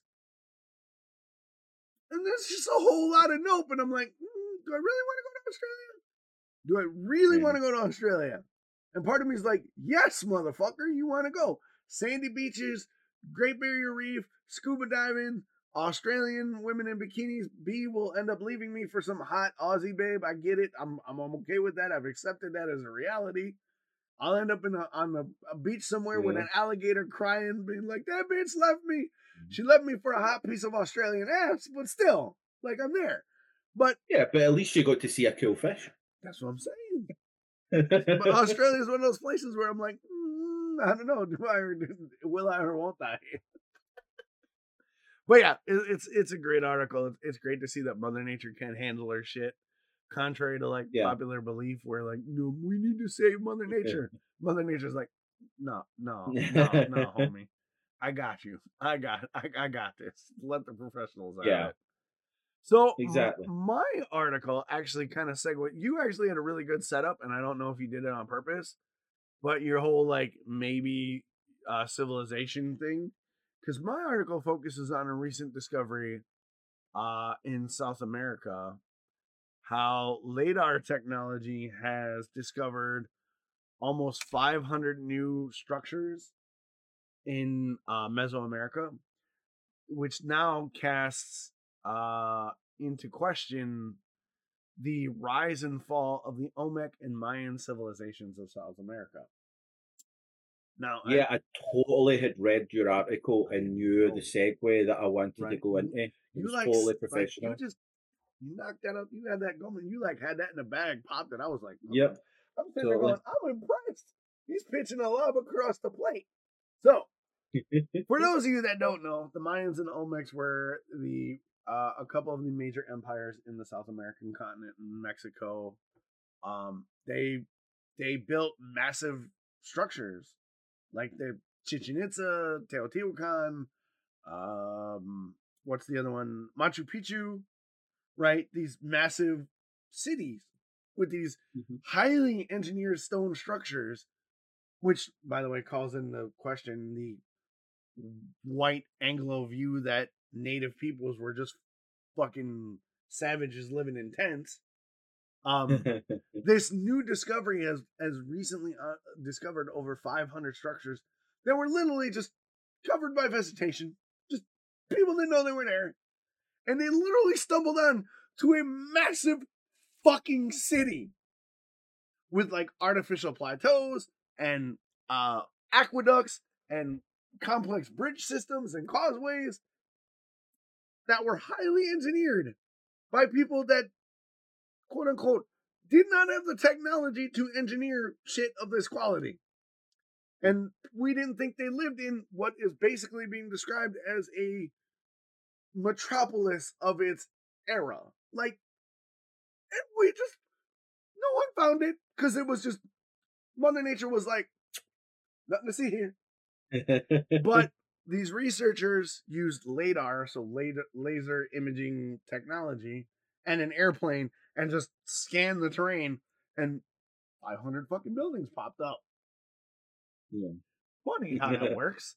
And the early research into the discovery, the early research, they were talking about how, um, anthropologically speaking, the Maya and the Olmecs were described as sort of sister cultures. So they kind of grew, they kind of grew concurrently at the same time, where they kind of like evolved in sort of the same sort of lane.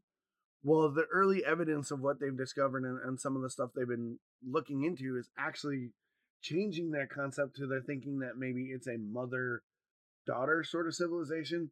So where one was first and the other one sort of branched off of that mother culture. And these sites and the one site in particular that was found previous to this one, it's I'm gonna slaughter it. It's Aguada Phoenix or Aguada Phoenix. It's in the eastern Yucatan, uh, on the border of Guatemala. Uh, they found it before they found these, and so a lot of the a lot of the early evidence coming out of this is that our thought process of the Olmec and the Mayans being sister cultures is being rethought, but it's also rethinking and and casting light on the fact that this is some of the oldest known habitation sites on the continent. Like a lot of times we thought that the continental drift theory is humans kind of went over the bridge through uh, Alaska, filtered down through the northern America and down into like southern America. The southern Americas is sort of like the predominant cultural drift theory that a lot of people mm. ascribe to. Now, homie, yeah. this this is saying there are sites that sort of predate that. It's like, no, no, we were here. We're good. Nah, nah, nah. 3,000 year old mega structures. When 3,000 years ago, they supposedly didn't have the technology to do that. And funny that. Yeah, I hate to say you're wrong, but yeah, right. It's like, uh, sorry, homie, we've been building shit for ages. And at one point, like one of the one of the one of the uh, one of the structures that they they talked about in the article was, uh, I want to get this, I want to get this right. Uh, the artificial plateau that they found in Aguada Phoenix. I'm slaughtering, and I apologize. My Spanish is atrocious. The the artificial plateau that they surveyed, four thousand six hundred meters in length, and between thirty two and forty five feet high, with nine causeways radiating radiating out from it. 10 smaller platforms flanked on either side, totaling 20. The basis of many Mesoamerican counting systems and cosmological beliefs are built on sort of this wheel setup that this city, this plateau exhibits. A 4,600 yeah. meter artificial plateau with 32 to 45 feet and all these bridges and causeways 3,000 years ago. Mm-hmm. Something ain't right here. Like, I mean, it's it's dope, but like this this literally stood hidden. Invest something that fucking massive. Just didn't see it. Didn't see it. Didn't see it. And that just because the, the jungle had it. The jungle had it. And it took a plane and a laser mapping software to discover a massive fucking city. Mother, talk about Mother Nature being like, they're gone, cover that shit up. Like, literally. Mother Nature was like, nah, they don't need to find this right now. Stupid assholes. It even says, right, southern Mexico is in some ways like Rome or the Middle East Fertile Crescent in this part of the world. There are archaeological sites on uh on archaeological sites going back to some of the earliest permanent settlements on the planet. Like it it kind of this is a revelation on how like we have a lot of in anthropology and archaeology we have a lot of theories on how humans dispersed throughout the world mm.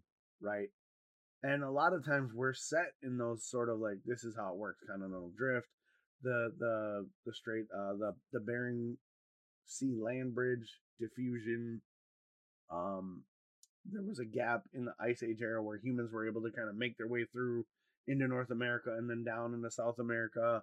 And then humans evolved out of the Mesopotamian Fertile Crescent and diffused through yeah. Europe and Russia and China and over into Africa. But then there's theories that Africa, like kind of like Ethiopia, spawned a bunch. So having a site like this uncovered gives further acknowledgement to the fact that prehistoric peoples or or or how do I want to say this properly? Or um previous era peoples like Stone Age and Bronze Age and and Dark Age civilizations had way more understanding of advanced sciences and had ways to construct advanced things that didn't require computers and, and steel and glass. They were totally Yeah. capable of designing massive cities and having complex infrastructures. So we really need we really need to stop thinking of like native cultures and native peoples as like sort of primitive cultures because they're not. We we hold up Rome and Greece as like elevated enlightened societies because they built roads and they had sewage and stuff. Yeah. So did Mesoamerica. So did the the Cahokia in uh in the mid uh, the, not mid east the Midwest. Like there's a pervading there's a pervading sense of like when Europeans arrived in the Americas, America was this wild, untamed, uninhabited place. When Yeah. that's not true. There were massive city states. There were millions of people here. But when the Europeans got here, there was there's evidence, and um I haven't been in class, so if I if I get it fucked up, don't crucify me. But there's there's a lot of evidence to prove that right before the Europeans arrived in the Americas, there was a a a a virus or a plague that decimated upwards of 90% of the native population. So yeah, a lot of like Yeah. there are parts in the uh in in like the Appalachians and stuff and the like upstate New York where there were manicured gardens and pathways through the woods. Now when the Europeans got here they're like what what the fuck is that? It's cuz natives who were well established and had big cities and um city states and and and big population centers built that shit. It wasn't just like, Mm. oh, Mother Nature was like, oh, Europeans, hey, look, I made you a trail and here's a wonderful garden and nothing's here but you guys. No, shit went down. And and finding a massive city structure like this in, in Mesoamerica again further reshapes our understanding of, well, native and primitive peoples weren't actually as primitive and native as as we think they were. And a, a find like this will also give us ideas on how these structures were built and what materials were used and exactly how they understood the sciences and how they understood advanced sciences in particular. And I'm, all for raising our understanding of those cultures instead of just broad brushing them all into like, ah, they just threw rocks and sticks at people. Do you know what I mean? Yeah.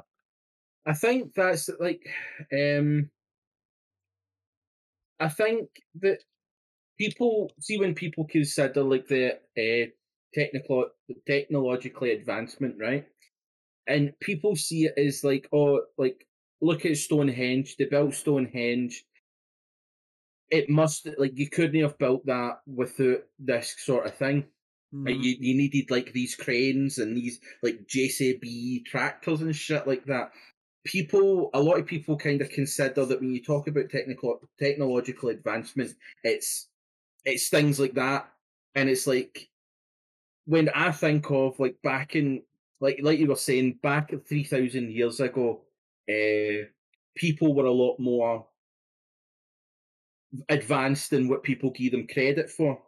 And it's like, well, what what I mean on that kind of thing is that we're not saying that there was tractors and shit back then that got wiped out, and we just don't know that they existed. Right. What what I I'm saying in the the advancement in that is that people people weren't like fucking two brain cell rubbed together and try and get a spark kind of thing Mhm. right? There's a video on YouTube, right? And it's a guy that basically he, he wanted to prove that you could build Stonehenge with one person, Right. and like he kind of goes into a thing where uh, he shows like everybody's like, oh, how could you try? Like in Stonehenge, the rock that was used to build Stonehenge in south of England, it was rock that came from Wales. That Mhm. meant that it was moved 300 miles Yeah, no shit. there without any of the pulling power and all that kind of stuff. And this guy kind of showed Well, he put a rock, like a small stone, under a pillar, like a ton pillar, and was able to move this pillar himself using this rock Mhm. just through physics. Yep. And when you think about the advancement of people, it's not just because these people, it's not that they had these hidden tractors and shit like that. Right. It was that these people were able to comprehend and create other things and what they would claim as technolo- te- technological advancements for them Right. to be able to build these sort of things. So don't think that people back then were just fucking these like fucking knuckle draggers and Right. big large brow. Like they actually had brains. They knew what the fuck they were doing. And there's a lot more to them than what you think. Mhm. And your, your story kind of shows them that. And li- like the point, like Dredd had made 3,000 years ago is not really that long ago. And it is true, like, if you were to consider, like, if you were to put the, all of the Earth's existence into a 24 hour clock, we sprung up at, like, I think we were on Earth for a minute. Yep. Roughly. It was run about, like, we, we have, like, humans have only been on this Earth for a minute on a 24 hour clock. Yep. That's how insignificant we are to planet Earth and like that's that's that- that's always been quite funny to me is how like if, if you were to do a plank 30 seconds feels like a long fucking time but Hell in the yeah. grand scheme of things in the grand scheme of other things 30 seconds is not that much time like for a woman with bedding a man 30 seconds is not a long fucking time because a long time if you're doing a plank. so it's like I think that's another thing that a lot of people don't really understand or comprehend as well is that we have like as a human race we have achieved a fucking lot in a very small period of time Yes, considering how much fucking time life or earth i mean like that's just it the origin of life happened at 4 a.m on a 24 hour clock Yep. right? And we sprung up at like midnight. Yeah, exactly. Like, that's, that's that's big ass time that life is sort of like fucked about, and we've only just got to us. Yeah. It, it's it's So- definitely interesting, isn't it? Oh yeah, definitely. It's it's insane, and I think that's what it just kind of shows on your uh, happy ending is that there there is such a, there's like so much out there that we still don't fucking know. Mhm. And the more and more we they discover, the more and more the argument is, hold on, people back then were fucking geniuses. yeah, Like this whole in like people yeah, and like it is it's nice that we're starting to see a lot more like there was people in South America, there was people in Africa, just because like Britain or the Romans or anything like that didn't find them until this point. They still existed. hmm Like it doesn't matter what you say. Like you can turn around and go, "Um, America was founded in fucking two hundred sixty years ago, but people lived in America long before that. hmm Like you did not discover America.